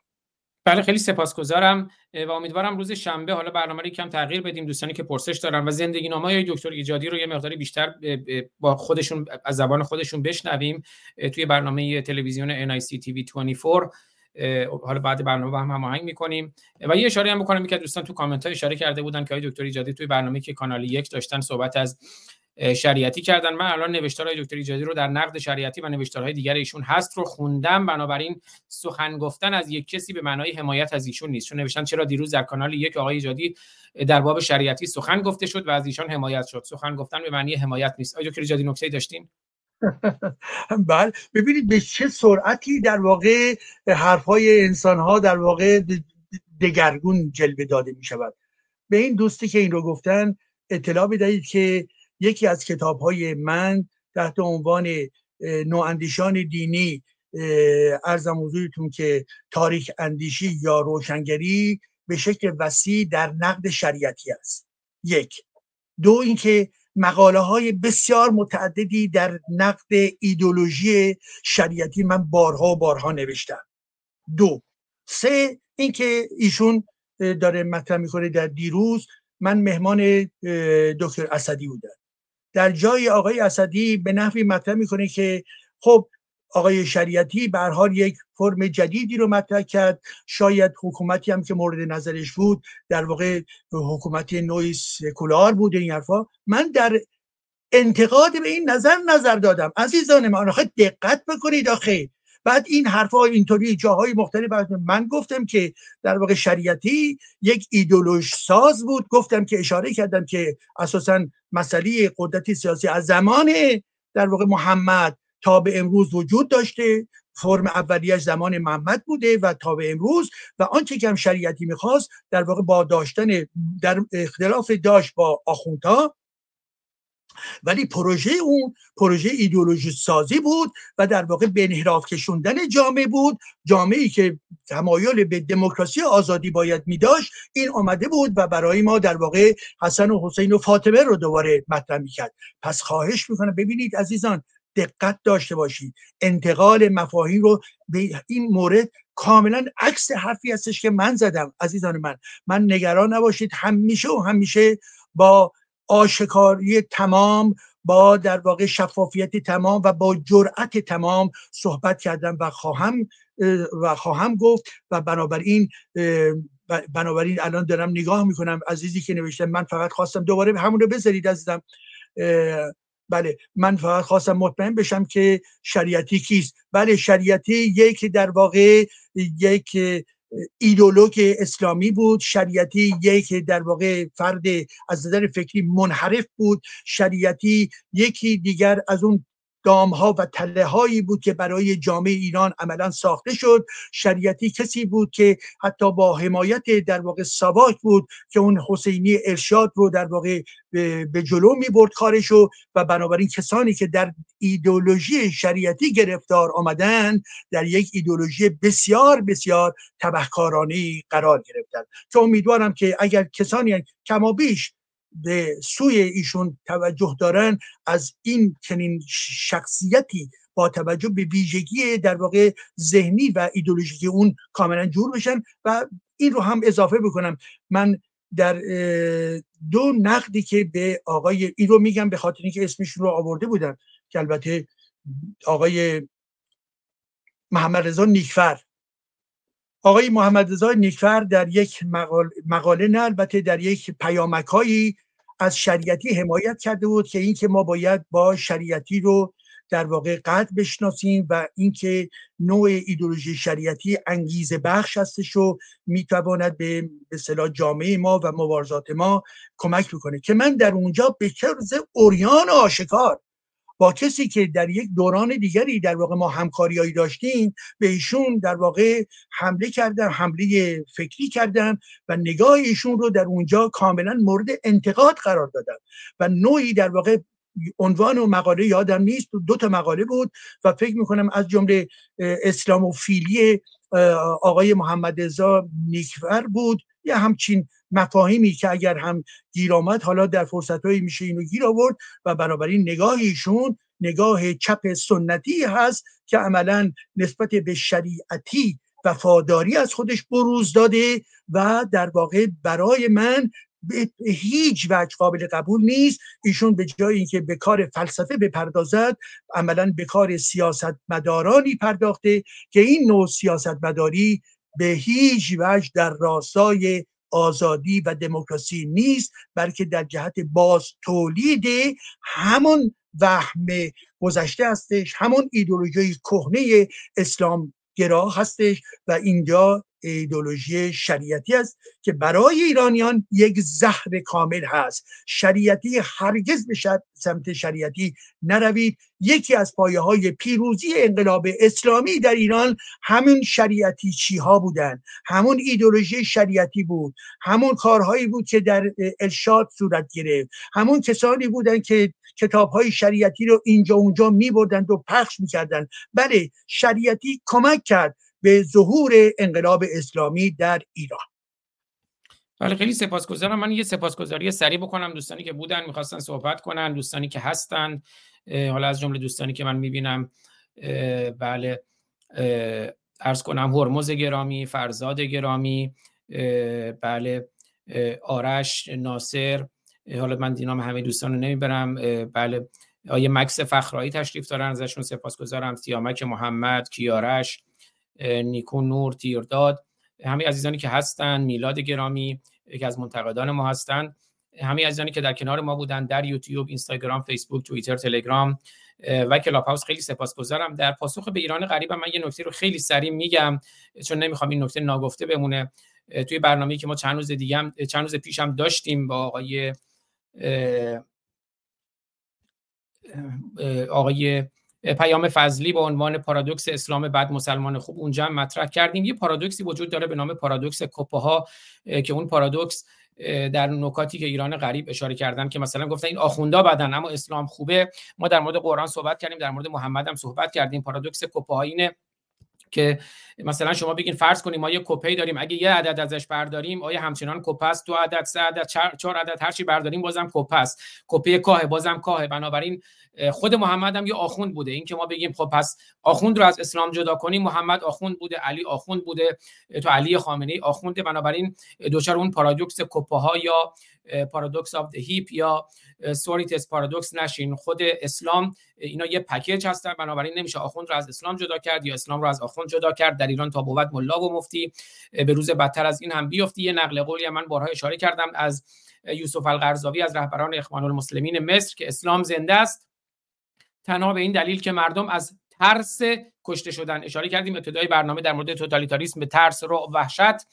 اسلام زنده است تنها به این دلیل که مردم از ترس کشته شدن آن را ترک نمی کنند اگر مجازات ارتداد از بالای سر مردم برداشته می‌شد اسلام تا کنون وجود نداشت. مخالفت اسلام با ارتداد است که آن را تا امروز حفظ کرده است. و دوستانم اشاره کردن که یادی هم بکنیم از شیدای همدانی که در سکوت و سانسور خبری در زندان زاهدان من خیلی سریع دو تا شعری که قایب افغانستانی برای شهیدای همدانی برای ما فرستادند رو من خیلی خیلی سریع می‌خونم که بعد برنامه رو پایان بدیم. خب آی دکترم بله دوربینشون رو بستم چون می‌دونم کارم دارم پوزش می‌خوام. من خسر این شعر رو می‌خونم و برنامه رو پایان می‌دهیم. دو تا شعر از قایب افغانستانی است که خیلی هم ازشون سپاسگزارم. امیدوارم که صدای شیدای همدانی باشیم. ای هموطنان ننگ مگر رفته ز ایران؟ یا نیست وطن مملکت نسل, نسل دلیران اندر دل ایران دلیران غوته در خون. شیدای مبارز شده زنجیر به زندان. در اعتصاب غذای خشک و تره. 15 روز هیچ خبری ازش نداریم. بی آب و غذا جنگ کند. مرد مبارز در زندان زاهدان و در امنیتی در امنیتی در این بند زندان زاهدان بند 9 بیاب و غذا جنگ کند. مرد مبارز از بحر وطن جان و دلش داده به قربان. یک طایفه جاهل و بی غیرت نامرد نابود نمودند. از او دفتر و دیوان. آن پیرو اسلام که طرفدار رژیم است. توف بر سر و بر صورت این گونه مسلمان. بیدار شوید هم وطنان وقت قیام است با اسلحه و شعر. روان سوی خیابان حالا نشده دیر که شیدا شود آزاد. فرداز پشیمانی چه سوده است زگریان قربان بکند جان خودش غایب غمگین. هرچند که در دردناک بود بهر عزیزان زنده باشید. همه مبارزان زنده باشند و همیهنان افغانستانی ما هم همیهنان تاریخی فرهنگی و تمدنی ما هم می‌دونیم با اسلام خیلی در حال پیکار هستند. مگذارید که شیدا به ستم کشته شود. مگذارید که دنیا به غم آغشته شود. مگذارید که در پارس زبان لال شود. که حق گفتن حق از همه پامال شود.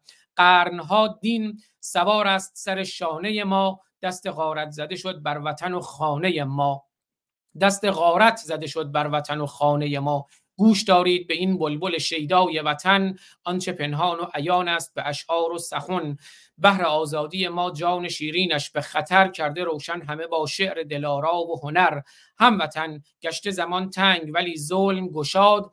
بر این شاعر روشنگر میهن تو زیاد ورنه انگار تو هم روزی شوی زار و اسیر.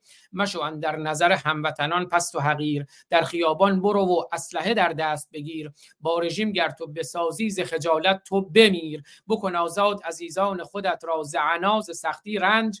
ببران حاکم زحاک به دنیای فنا. غایب ناله بکن داد بزن در همه جا. تا کنند بلبل خوشخان تو را. زود رها درود به شرف قایب افغانستانی. آی دکتر ایجادی اگر صدای ما رو دارید بدرود پایانی اگر هست بفرمایید خیلی سپاسگزارم. خب آی دکتر فکر کنم کنار. بله. نخیر از من بودم و باید واقعا به سرعت از حضور شما خارج بشم. خیلی خیلی سپاسگزارم از تمام حضور همه عزیزان. تا نوبتی دیگر تا هفته. سوال ازتون بپرسم. می‌دونم خیلی سریع هم باید برین پس اون برنامه فرانسه رو یه وقت دیگه ضبط می‌کنیم درست آره لود بکنید. آره یه وقتی برای که الان قراری که برای من اومدهش بلافاصله حدود نیم ساعت دیگه آغاز میشه من نکاتی بر من فرستادم که من اونها رو باید بررسی بکنم برای برنامه تلویزیونی. بله و امیدوارم شنبه بعد برای شما یه پیامکی میفرستم که شما به من بگی که چه موقعی مناسب خواهد. بسیار عالی. خیلی سپاسگزارم. پاینده باشین پاینده متشکرم. و از همه عزیزانی هم که در کنار ما بودند خیلی سپاسگزارم. پاینده ایران پاینده مردم ایران روشن باشید و روشنگر دوستتون دارم میبوسمتون تا درودی دیگر. بدرود با صدای شاهرخ نازنین و شعر زندیات فرود فولادوند شاهرخ نازنین بنیانگذار روشنگران قادسیه برنامه رو پایان میدم. روشن باشید و روشنگر تا درودی دیگر. بدرود.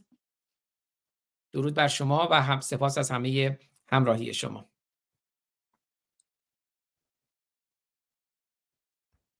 ما پنج مبارزان که از یک پشتیم در عرصه روزگار پنج انگشتیم. گر فرد شویم در نظرها علمیم. گر فرد شویم در نظرها علمیم. ور جمع شویم بر دهانها مشتیم. پاینده ایران بدرود.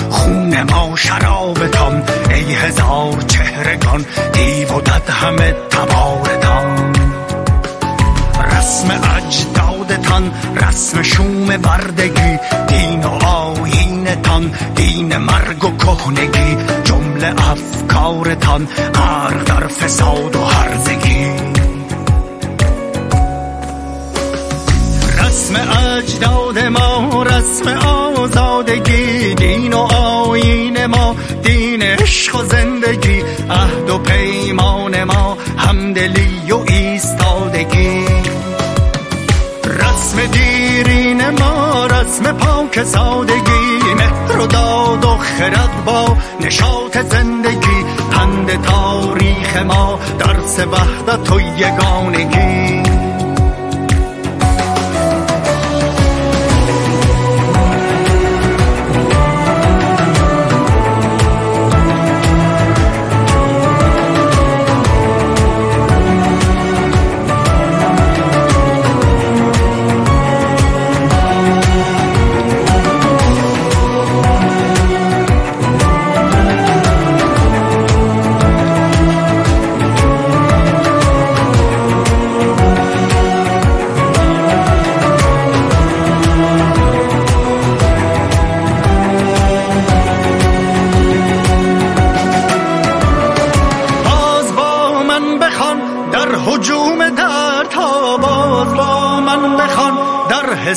نبرد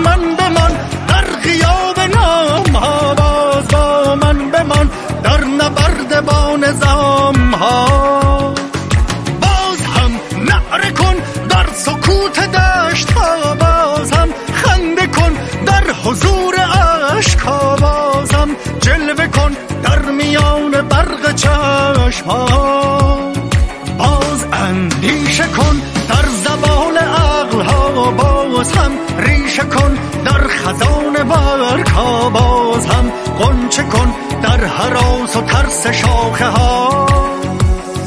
باز خورشید شو در محاق سایه ها باز امید شو در فقان ناله ها باز شور عشق شو در مزار سرد سینه ها.